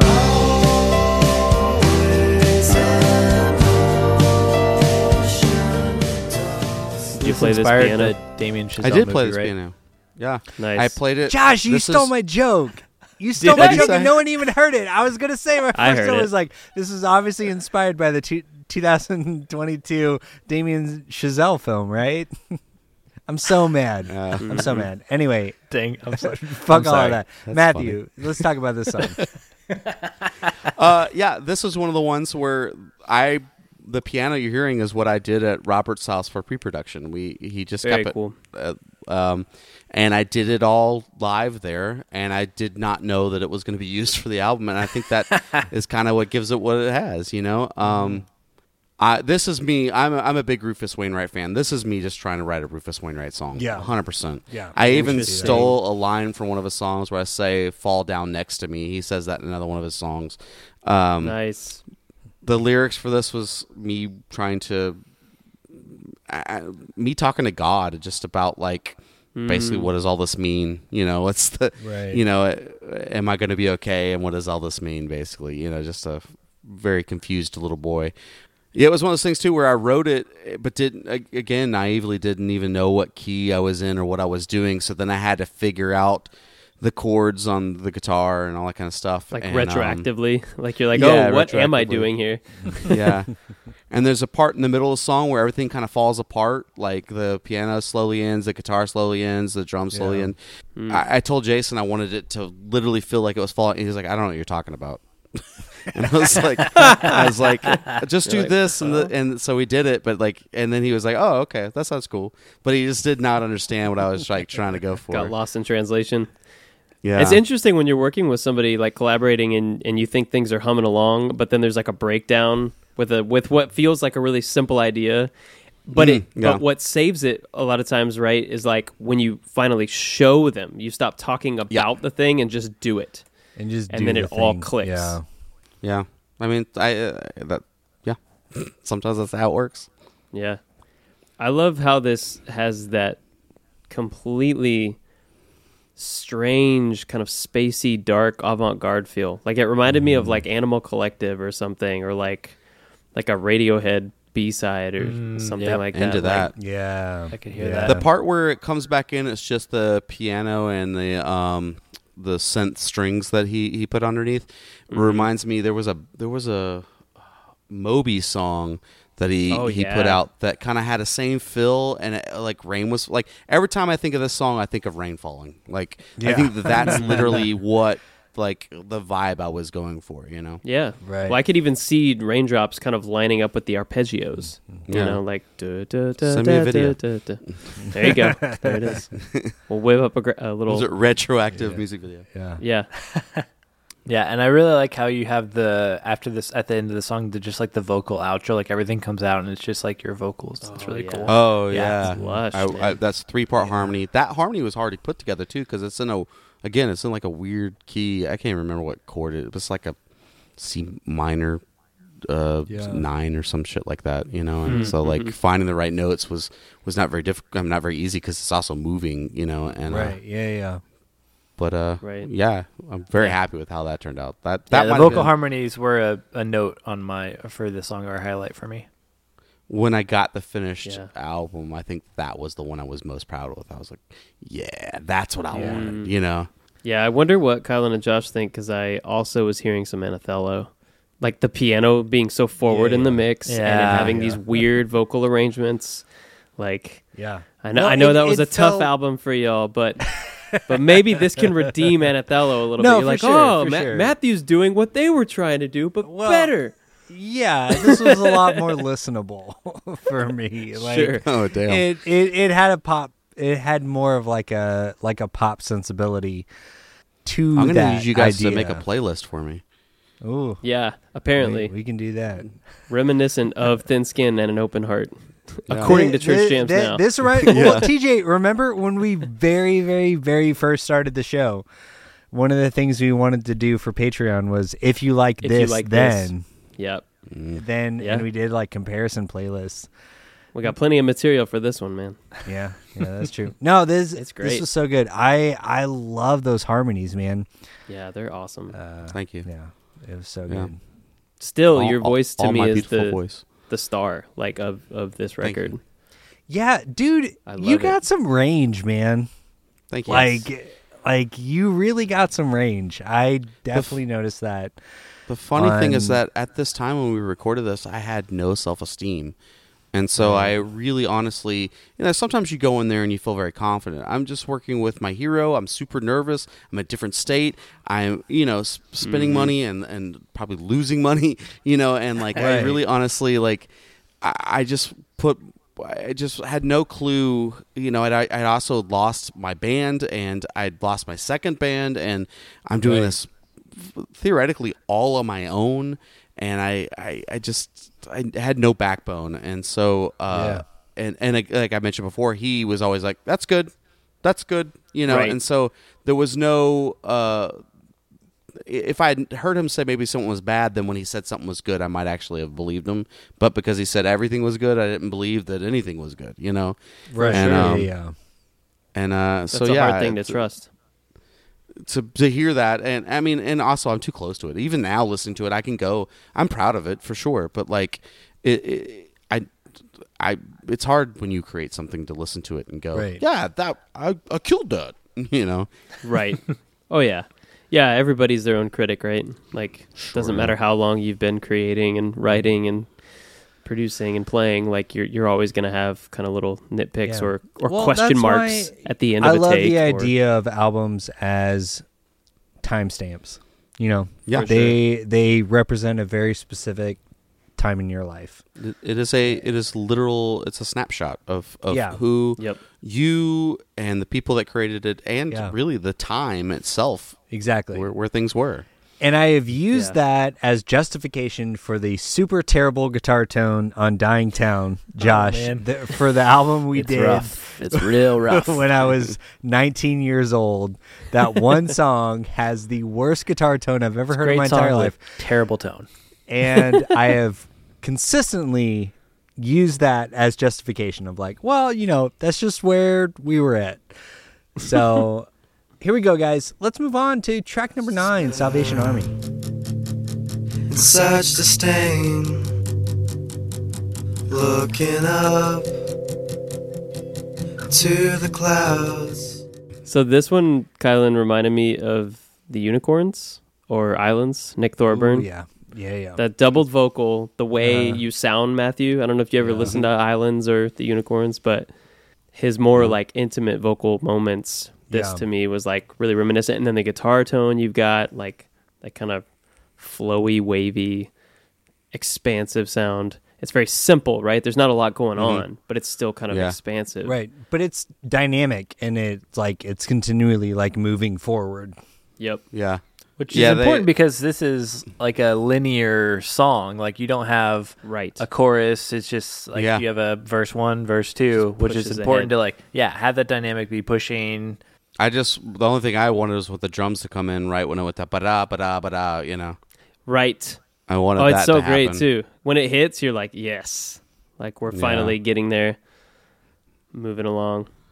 Yeah, I love the the bass work that Steven did on this is great because he's got that bump bump bump bump in the verses that mm-hmm. Yes, I just really didn't. I, that was all him, and I was like, oh shit, okay, cool. Which Right. it needed that. It Yeah, needed yeah. something to kind of make it more dancey. I Yeah, love no. when when a player like comes to a song or a project and intuits something that you couldn't have heard or known Yeah. about, but as soon as they do it, you're like, yes, this is objectively the correct choice for the part for this song. Yeah. It's so rewarding. And at the time, the solo it just literally just mimics my vocal, and I hated Yeah. it. But then, uh, and and uh, now I listen to it, I kind of it's got like an '80s kind of feel to it, which is Yeah, yeah. Jason's thing, you know. Like, right. I I personally love when guitar lines mimic vocal lines. I think Yeah. that's mm. You got to reinforce that melody. Yeah, exactly. Exactly. Yeah. Matthew, have we hit your favorite song on the record? Yeah, I mean it's hard to probably like just picking a favorite for kid. you. Yep. Yeah, I mean, I think that honestly, it it might have been the, the last song. I, it really was for me like a, a big thing. I I- like I said, the first songs I ever wrote were classical pieces. Piano was my first instrument, but Mm, uh, recordings that include me playing piano are few and far between, and so I'd written something that was challenging on its own. Plus, Right. I felt like uh, worked in the space of this album. I think that I was very very happy with that. Yeah. totally. That makes a lot Very of sense. I like how this one goes over the hill at the end. You know, we're, we're taking the taking the parade over the hill, and we're it going to the next yeah, one. Yeah. It's so good. I do have to thank you for only having one song that's over four minutes long. I Oh, love short songs. oh man, and I'm and I think there was a real sort of pop sensibility about this whole record that I really resonated with. Of like, I don't know, I I personally just really love when someone can say what they need to say in a succinct way because we often like i mean we've we've covered the you know dc talk and newsboys and and and there are some of these bands that'll do like 15 song albums where there's like four different songs that are five minutes long yeah. and it it once again just kind of spoke to the like like the sequencing and it all felt very intentional and so i really appreciated that Thank you. Yeah, uh, I. Uh, if you were to ask me, what kind of music do you listen to? Two and a half to three and a half minute pop songs. That's my Right. favorite jam. right I want Yeah, something to go. move m- me internally or physically. You Yeah. know, like hell yeah Hmm. if I you do that. those things, I I, am on board. Yeah you I know don't what care what and, your and- voice and- sounds like. I don't care Right. production. I don't I don't- Exactly. You know, that doesn't matter. Right. and you know within the context of this show that seems like a tenet that is often easily forgotten uh Nice. i know that was a stretch but here we are track number 10 we are the easily forgotten We are the easily forgotten, the easily left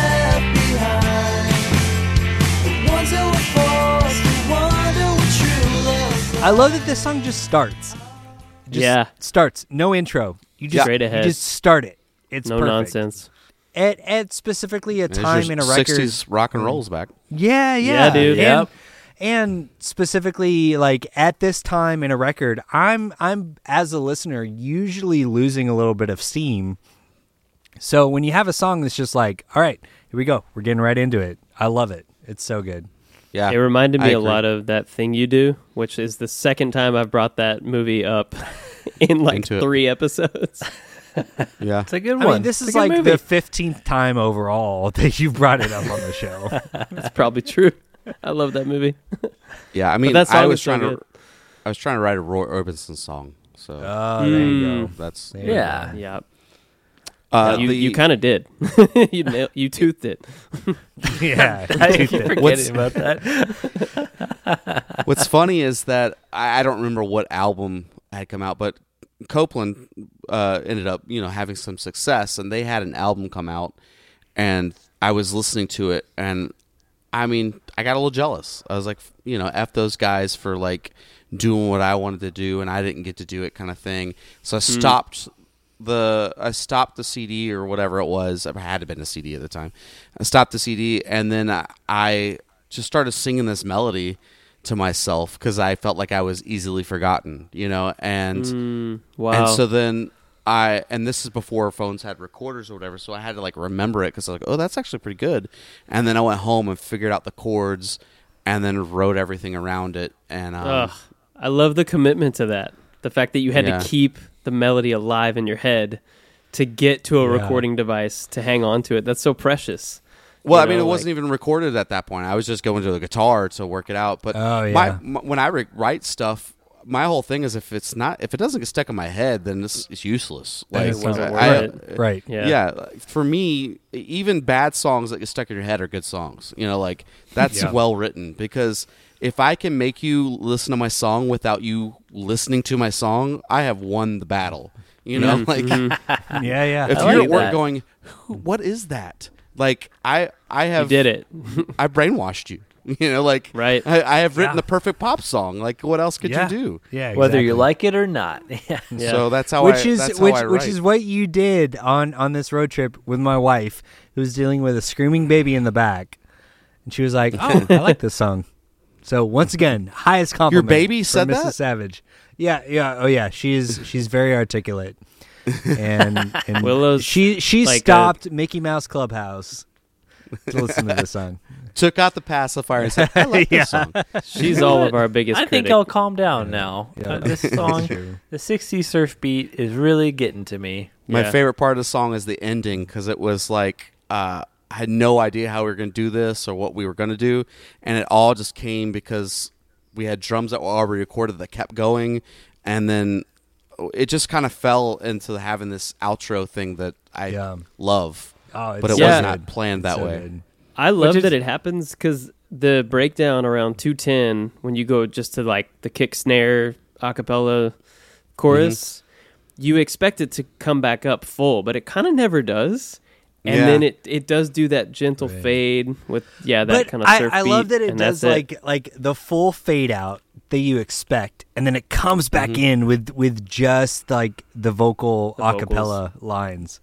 Yeah Yeah. Ooh, ooh, Yeah. okay, all right. Well, it's And- a fun way to end the song after you mentioned Kylan. Like everyone just coming in, boom, here's the chorus. We're all Right. in to kind of like end the song. Like here, we're kind of all coming more out at different times here. Yeah, and it reinforces the theme because it's sort of the visual I had was like the band is going home and the singers are left alone in a in a big room. Somebody turned the lights out on them, but they're still They were there forgotten. singing. They were forgotten. Yeah. exactly.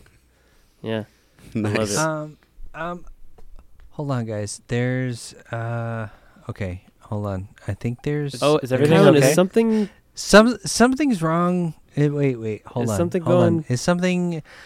I think something's going wrong again. Here we go. Again. Track Oh, number man. eleven. Something's going wrong again.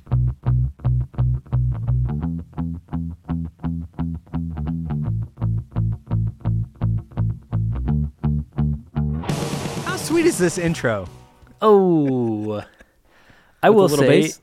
a sweet Is sweet that the- bass from uh, Steve Steve Dail. Sweet, sweet bass. Steve Steve Dail. This song was Sweet, sweet included. bass from Steve Steve Dail. yes.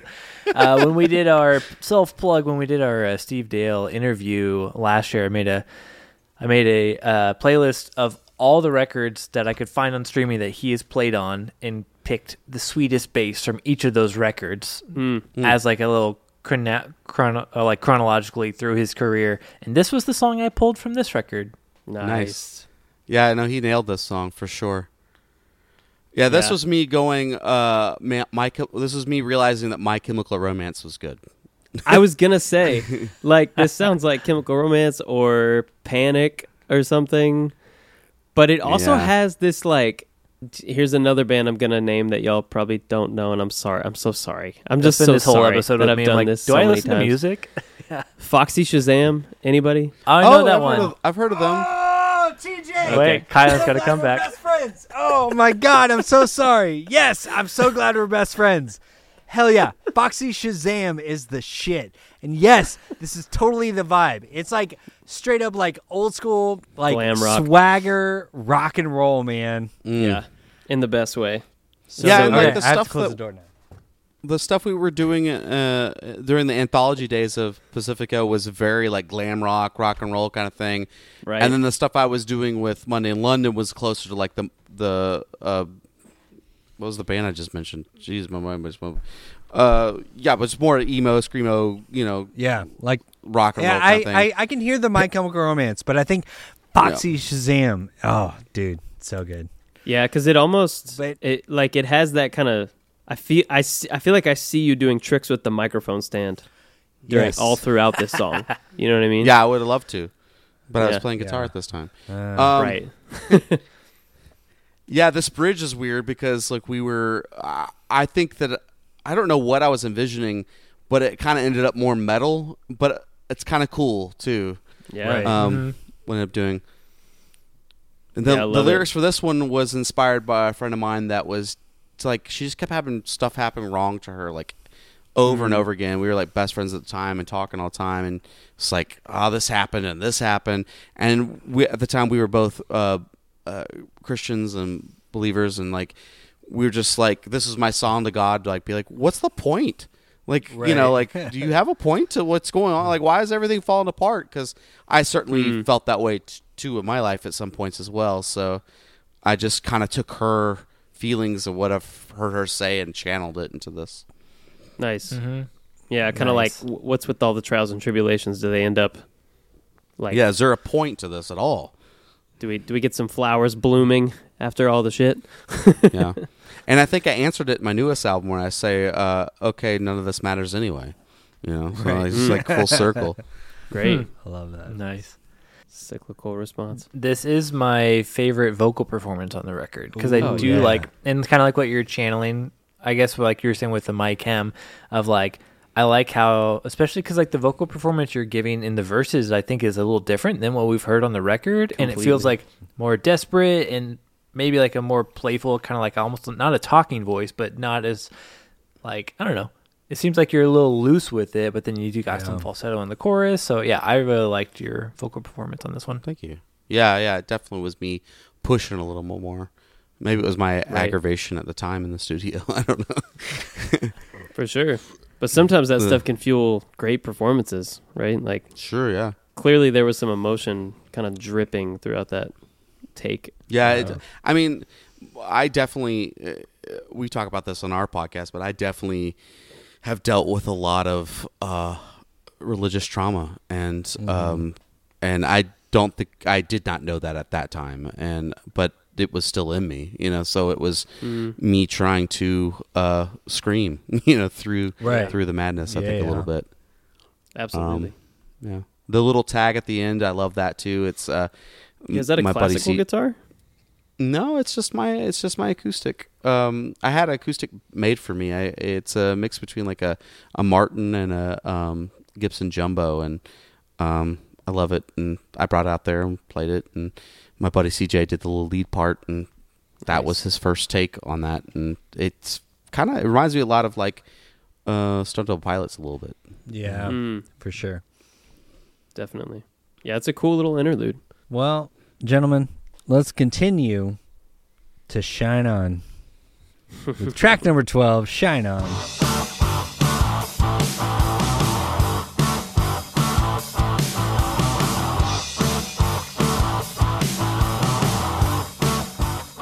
This was a Starfly ripoff. I wrote this song. was- yes. Yeah, I don't. Uh, Mike the Mike is the song that. Oh, I love he that had one. on my island. I think is what the album's called. Yep. And uh, yeah, I heard that song and I was like, I want to write a song like that. And so then I did, and it just turned out that the album that or, or at the time, you know, I ended up recording with him, and I, I never told him that that that. w- But I, he's not an idiot. Do you think he? Do you think he noticed? He's kind of like, Yeah. He's like, hmm. this I- sounds like me. yeah. Well, that may be why this is my favorite song. Oh, there Hey. we go. that's that's Josh. probably part of it. this is, is- the third of my three potential Hey, favorites. Nice, TJ. Yeah. Nice. Yeah, I said the most Jason guitars on this record, which is one of the reasons why it's my favorite. But I love that it's super catchy and fun. Yeah, Uh, I really like so the riffy. bridge, and then how you repeat the bridge under the chorus at the end of the song. That one's re- that was really cool. Mm, I mhm. like that layering. That really yes, fun. yeah. I'm always about a fan of double vocals and just repeating stuff and on top of other vocals. Uh, it's got a great guitar solo, and I love having like saving a nice energetic song for like to help close out the record. late in you the don't just like. Yeah, put them all. You don't front Yep. load it with all your energetic song. You're like, no, we're gonna save this for second to last. Mm-hmm. Exactly. Yeah, I mean, well, we've heard the you know, there's only one song left. Like, if I had put all the interject songs at the end, we'd all be asleep by now. Like, you gotta, Right. i- i- Space like, we them gotta out. space them out. Yeah, you gotta, Yeah. and you gotta space the the sad slow ones out too because. It, it it just does it has no weight otherwise either none of Right. them neither do I mean Yeah. if Right. you, if you have an album that has all the fast up stuff after the second fast song you're like oh okay I'm done and the same way if it was all slow you know Yeah, yeah, exactly. Well, y- Yeah. you would be surprised how few people have learned that lesson. again i'm i'm just uh, i am a big fan of of albums and my favorite albums are an album that i can put on and leave on and enjoy from beginning to end and Right. that's what i wanted to create you know even if it was just for me Yeah. Well, it wasn't. It shows, and we love it. yeah thank you that's true. Nice. Yeah. So TJ, you're between this And and Stop stop and, And Annie Annie Oakley. Oakley. Yeah. Nice. Okay. are my- my Nice. You're almost a side B guy on this. Uh, Yeah, kinda. On this Oh, record, yeah. Side B boy. Yeah, Yep. we love our side B boys. That's cool, yeah. Side B boy. You got, you guys should get shirts made that say side B boys. side B boys. Yeah. And then another. I got this one, and then your next one will say ni- uh, tooth it. Toothache. Tooth- Oh yeah. I mean, yeah. I'm for sure gonna make a toothache graphic for the show. Um, all right, guys. Comes down to this. You know. Um, When after just- you if shine just- too brightly, what do you need to do, Kylan? well, you know, I think we should all just close our eyes. it eyes. shines a little too bright. Can we Close your get a little meditative for a minute? Yeah. and Well, let me Calm tell a story before we start this. Actually, please. so Tell us. So I, I flew to California, and I stayed with my friend Brandy, who sang background vocals on this, and I rented a car from a place called Rent a Wreck. And then every day I would drive from name. Studio City, where she lives, down to Irvine, where they live, to record. It was recorded in a uh, like like literally like a public storage um, container Oh, that they had taken and made into a studio slash rehearsal space. Um, and so I drove down there every day, and then we would go in there and and record. And when I first showed up, I was like, "What is this horse shit?" you know, like what did I get myself into? Right. But then again, trust the process, trust the man. You know, Yeah, I've yeah. heard a billion albums by this person. He knows what he's doing. It's going to sound great, and it did. Um, the Rent a Wreck uh, actually was lived up to its name, and about halfway through the week, it it broke, and I. Uh, called them and no one answered, so I took it to go. I think it was just a flat tire, but I went to go get a flat tire fixed or whatever, and then gave the guy re- the receipt when I dropped it off, and he was like, super mad that I didn't. You know, I was like, "Well, I called you. No one answered. Like, what do you want me to do?" Thing. But it, it was it was most literally a wreck. Um, I love that. Wow. but yeah, it was a wonderful time. And while I was there to make extra money on, there was a couple days where um, Jason couldn't work, so we had like days off. My friend Brandy did. Uh, she did. Um, uh, casting for film and TV, and so there was a WB show that I played a uh, high school student in. Holy But I- shit! Nice. Wait, wait, hold on, hold on. You're gonna wait till the last track. Yeah, you buried the up? lead, brother. Okay, okay. What was the what show? Yeah, yeah. You gotta talk about the show.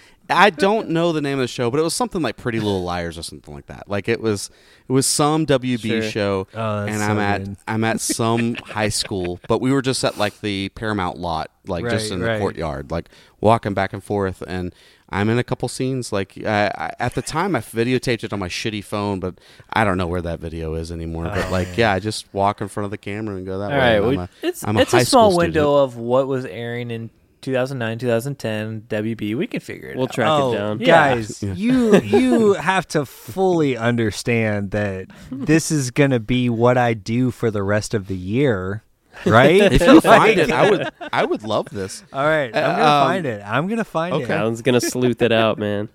The, the funny thing is, I was playing a high school student. and I was 30 at the time, I- or That's maybe I Hollywood, was baby. 29. But like, Right. yeah, 29 to 30. Yeah, like They'll definitely high age you down yeah. and glow you up yeah, that's in right. between recording a record. That's so good. Oh man, I But love yeah, that. definitely, definitely after that trip, I had to close my eyes and dream. oh, Mm. for sure. Let's all close our eyes and dream as we move on to do it. track number thirteen. Close your eyes and Close your eyes and count your sheep. DJ, you don't actually have to, uh, because we have a No, I am. I think he's falling asleep right now. He is. I there's trying been to like be fully s- immersed. There's been several songs that I've written that have uh, the same kind of thing where on this song I hold down a C and that C never ceases to be held down from the beginning of the song to the end of the song. Oh. and there's a couple songs I've ceases. done that, that have had like notes like that that are constant the entire song. This is also this organ was done during pre-production. We did not redo this. Is this a real organ or a synth organ? Uh, no, it's just some kind of. I was a VST. Yamaha something or other. Oh, okay. that, you know. You know what it reminds Like, me again- of? It, it reminds me of Unfor- Unforgettable Fire by U2.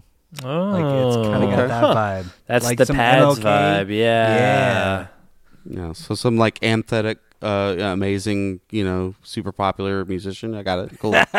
Yeah. it's a classic Brian Eno. Not, Yeah, not I like- quite as massive, but I was here in Postal Service. Oh Yeah, yeah. yeah, that's in there too. yeah, I that's could totally there get too. that. So the I, well, and I do like having the drum machine as like a nice, like a new element on the last track that you kind of like Yes. Yeah. introduce. Yeah. this is the the drum programming that three of us did. Uh, I, this represents three people. Yeah, so you were programming the hi hats. Jason was the snare. CJ was yeah, the I just kick. imagine y'all all standing over. Everybody's like a got drum a, finger on one pad. no, the way that it worked was that um, uh, I wanted to do drum machine, and he's like, I don't know how to do that. And then my buddy CJ was like, we had Pro Tools. He was like, oh, I know how to do that. And so, oh, sorry, my cat just hit on the uh, fire alarm. Um, weird. Um, anyway, so uh, Jason Martin was like, I don't know how to do that. So then he was like, I'm going to take a lunch break. You guys figure it out. So then CG and I made a, a, a track, and then Jason came back. It's like, I'm not using that. And so then he cut it up and then made it what it was. And he's like, this Oh. works better. Wow. Did he just Okay. kind of Mine- pull it back, like make it more sparse? No, he literally cut it and changed it because Oh, what we made was like I, I was I couldn't tell you what I made at the time now, but like I was whatever I made, he was like, "That's weird. It doesn't work." I think what I made was like in a different time signature, but so it like kind of was looping, but was looping. Didn't and line the up. Snare would change beats each time, kind of thing. Right. It's on And for two, some then reason, I three, thought it then was like real once in a cool. lifetime. and I thought it That worked. can and work. He's like, I, I don't like that, and so he cut it up and then made it what it was, and Hmm. uh, yeah, it worked. But yeah, that's that's the three of our tr- uh, drum Nice. programming together. It's a group effort. Very cool. And the drums coming in at the end like that. That was me just Ugh. stealing that completely from luxury. I was just like, love the idea of like you think that the song's over, that like this is all it is, and then we just ramp it up. Yep. and- You had yeah. me. You had me. Uh, you had me convinced. I was like, okay, cool, quiet, soft outro. I know I've seen this before, and then Right. they came in. I was like, all right, boom. all right, Boom, cool. Big. surprise. Yes. Yeah, Yeah. it's so good. And then there's a guitar that has just the slightest amount of chorus on it. It was what it sounds like, and it's so tasteful. That might be actually that might be Jason playing guitar on that song. Mm, The okay. little ping, yeah. little ping pings. yeah. That one's really nice. Yeah. Yeah. This was literally a song that was written as a lullaby for a girl I was dating that had a child. Oh, Um, and my, my sister had had a child around the same age. Um, and that was my only uh, nibbling at the time. And so I wrote that for my niece and for Oh. the girl I was I dating, love her daughter. I love that. That's really Yeah. sweet. I love the lyrics. The rest your head and rest your heart. Letting go is the hardest part. That's so Mm. good. Yeah. What a great way to end an album to to leave a listener with like letting go is hard, but it's worth it. You know. Mm. I mean, I probably was just talking to myself. Yeah. You're real. to to go back to what Well, we talked yeah, about at the great statement beginning, to leave with. Like Yeah. we like artists you know creative people like a lot of times we're we're sort of just looking into the ether or the echo chamber and trying to figure out what do we need to hear? What do we need to be told? Or what do we what Mm. what how can we can find comfort? Um, and a lot of times we have to create it for ourselves and then hopefully it resonates when we put it out into the world. Um, so that makes a lot of sense if that was kind of something you were trying to kind of reinforce for yourself. But it also I think totally lands for a listener. Like it is really calming and really comforting. So I'm Yeah, grateful. It's a great outro. yeah. Thank you. And it, it yeah, appreciate it, it circles so well back into the prelude. Yeah. Yeah. Yeah. I, I would love for Go ahead. people to put it on repeat. Yeah, they should. Yeah. They should. That is the way to listen to this record. Um, Flip okay, it back over. That's right. It comes down to this, gentlemen. Uh, we listen to Thin Skin and an Open Heart, and we have been talking with the guy that made the record. And. I know it. It really, truly is. So we have to ask now. We're going to final flop or bop verdicts. I know it feels really reductive at this point, um, but here's how I'm going to do it. I'm going to ask Matthew, of course. Uh, I think I know w- where you land on whether this album is a flop or a bop, but essentially, what I'm really asking is what do you love about this record? Hmm.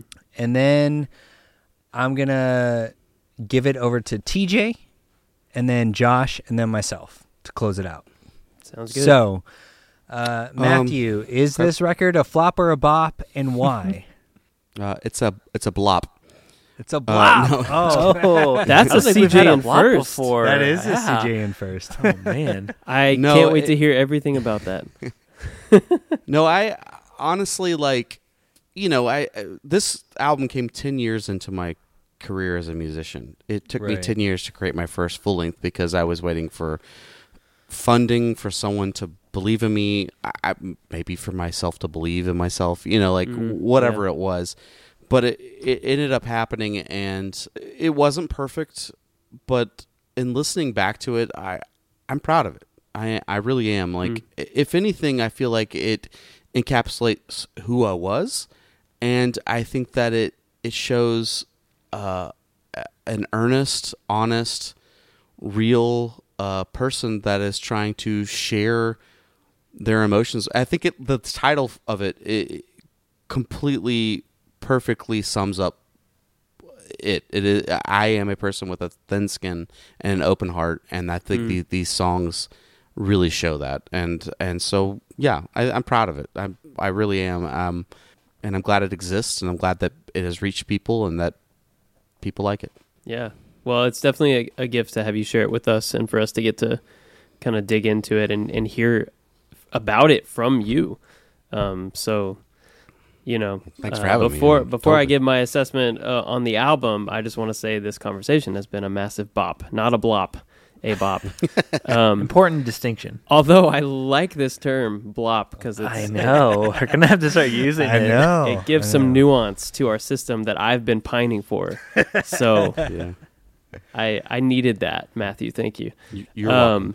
um, but no, yeah, this this album was was such a blast to um, go through, and I definitely, I think um, Kylan and Josh would reinforce this that uh, I'm definitely somebody that would identify very much with the Mhm. thin skin, open heart concept, um, and the fact that you could package that idea that might be off-putting for some people into a really accessible, fun, but real and vulnerable album like this, I think is a credit to your artistry and your creativity. And, um, you know, I, I I love that you did get to like find and harness the the power of of a musical team that you believed in and were really stoked to partner with.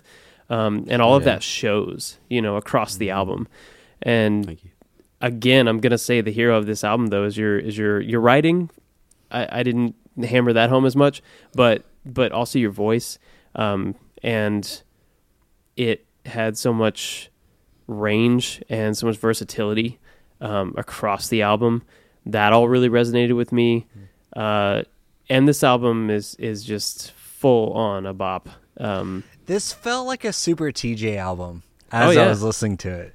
100, yeah. Yeah. Yeah, I, I mean, all the that. comparisons. It's th- what's funny is that a lot of times, Kylan and Josh tend to be more like reference based and like com- comparison based, or or y'all will just pull out all kinds of bands that I'm like, oh, I didn't hear that, but that's awesome. Right.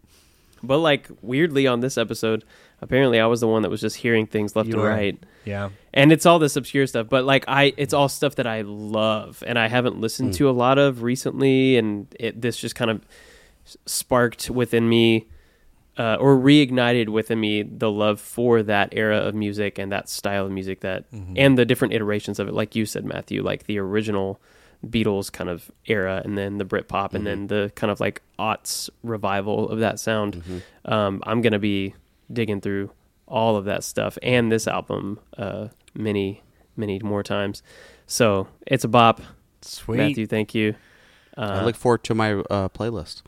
yeah Oh, yeah. Oh, Oh, yeah. yeah. Oh yeah. we're gonna get cooking whoa. on that thing Sweet. Okay, Josh, what about you, man? All right. Well, I mean, we're going in already with pretty strong like accolades for who's who Matthew's working on this record Mm-hmm. with. I mean, like I'm already like Jason Martin, Steven Dail. Right. Like, Well, all I mean, right. it doesn't take okay. much to. The way that I've been trying to turn this into a movie podcast, I feel like you've also been trying to turn this into a Starflyer podcast. I In fact, you know what? am. Re- Do you remember I made you a graphic for if you ever start Oh, a yeah, Starflyer 59 podcast? Be like a little offshoot of this or something like Yeah. that. Yeah. So, this could be yeah, yeah. yeah, yeah, Mhm. exactly, Matthew. We'll, we'll do it. We'll do it. That'd be great. Yeah, I always am trying to talk about it, and I'm always trying to talk about. Uh, I'm always trying to shoehorn in talking about Bruce Springsteen as well. and uh, one of the things, the thing that made Bruce Springsteen's 1980 double album, "The River," uh, finally work for me. Like I liked it enough, but then like I was listening to it and I caught on all the 60s and 50s throwback stuff that all the elements that are in there on that and I was like, "Oh." And that was able to like really like that made that record really hit for me and I really enjoyed it.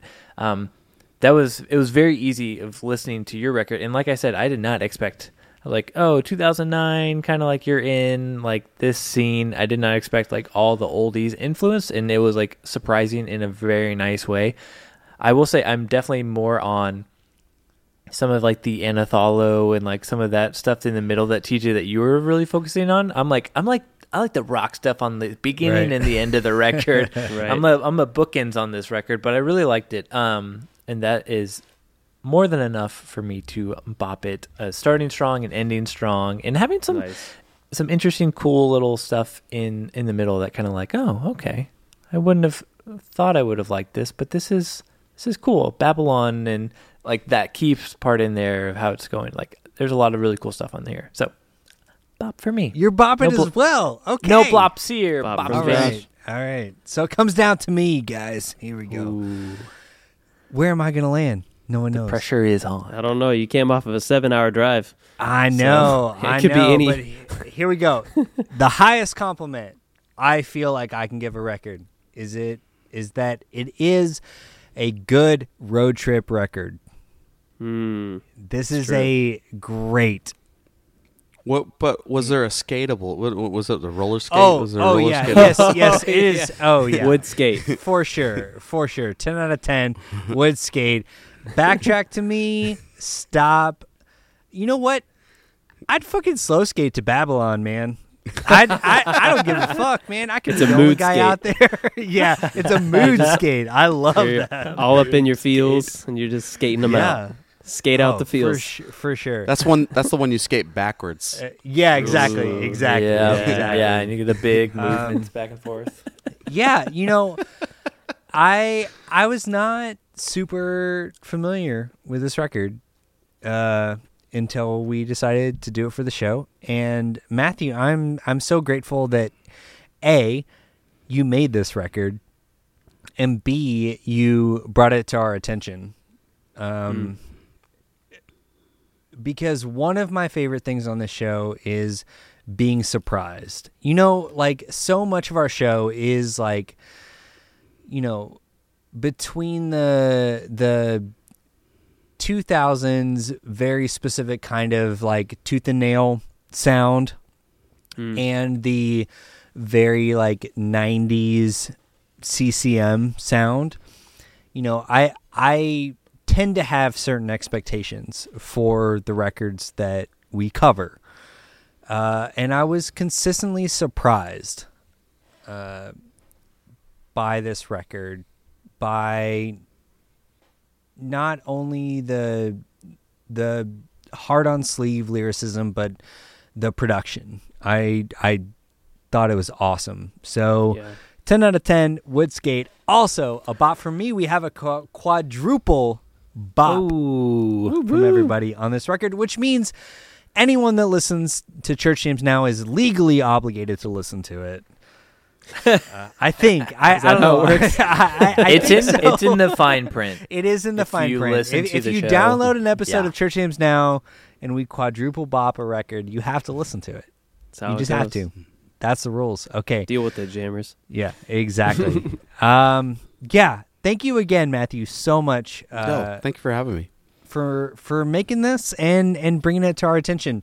So I will ask you now uh, to tell people what you're up to, how they can follow you online. We're doing the the whole plug thing. Sure, yeah. Um, so uh, you can follow us. Our website is pacificorock.com. We're on every social media platform. Just search Pacifico Rock or slash whatever website slash Pacifico Rock. Um, and uh, we released our newest record, Self Care, back in February of 2023. Also, listen to Um, Self Care. I just gotta say that record. That Yeah. was, yeah. I mean, it, it definitely is one of those where like I'm like, this is the best thing I've ever done. But you know, I think that a lot of musicians think that the newest thing they do is the best thing they've ever done. But Oh, I for really sure. do think so. For sure.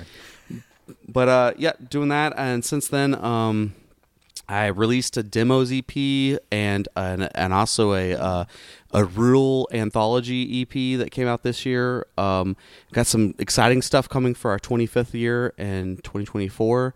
Um, I don't want to give away too much, but I am recording right now, as well as there are uh, something that I've already mastered that's coming out. So um, definitely follow us hell and, yeah. and look out for that. And um, trying to play some shows uh, in the southeast and uh, i'm on a podcast called moon traveling our newest episode with ronnie will probably already be out by then but um, but yeah we got several different episodes with people that, that are great and um, yeah i think that's about it Hell yeah, man. All right. Nice. Well, thank you again so much for coming on. of course Um, all right, I'm gonna do our thing real quick. Uh, if you like this, we have more nonsense like it at church or at patreon.com slash church jams now podcast. You can follow us on all the social media at church jams now. Of course, may all your favorite bands stay together and peace out, lawn prayers.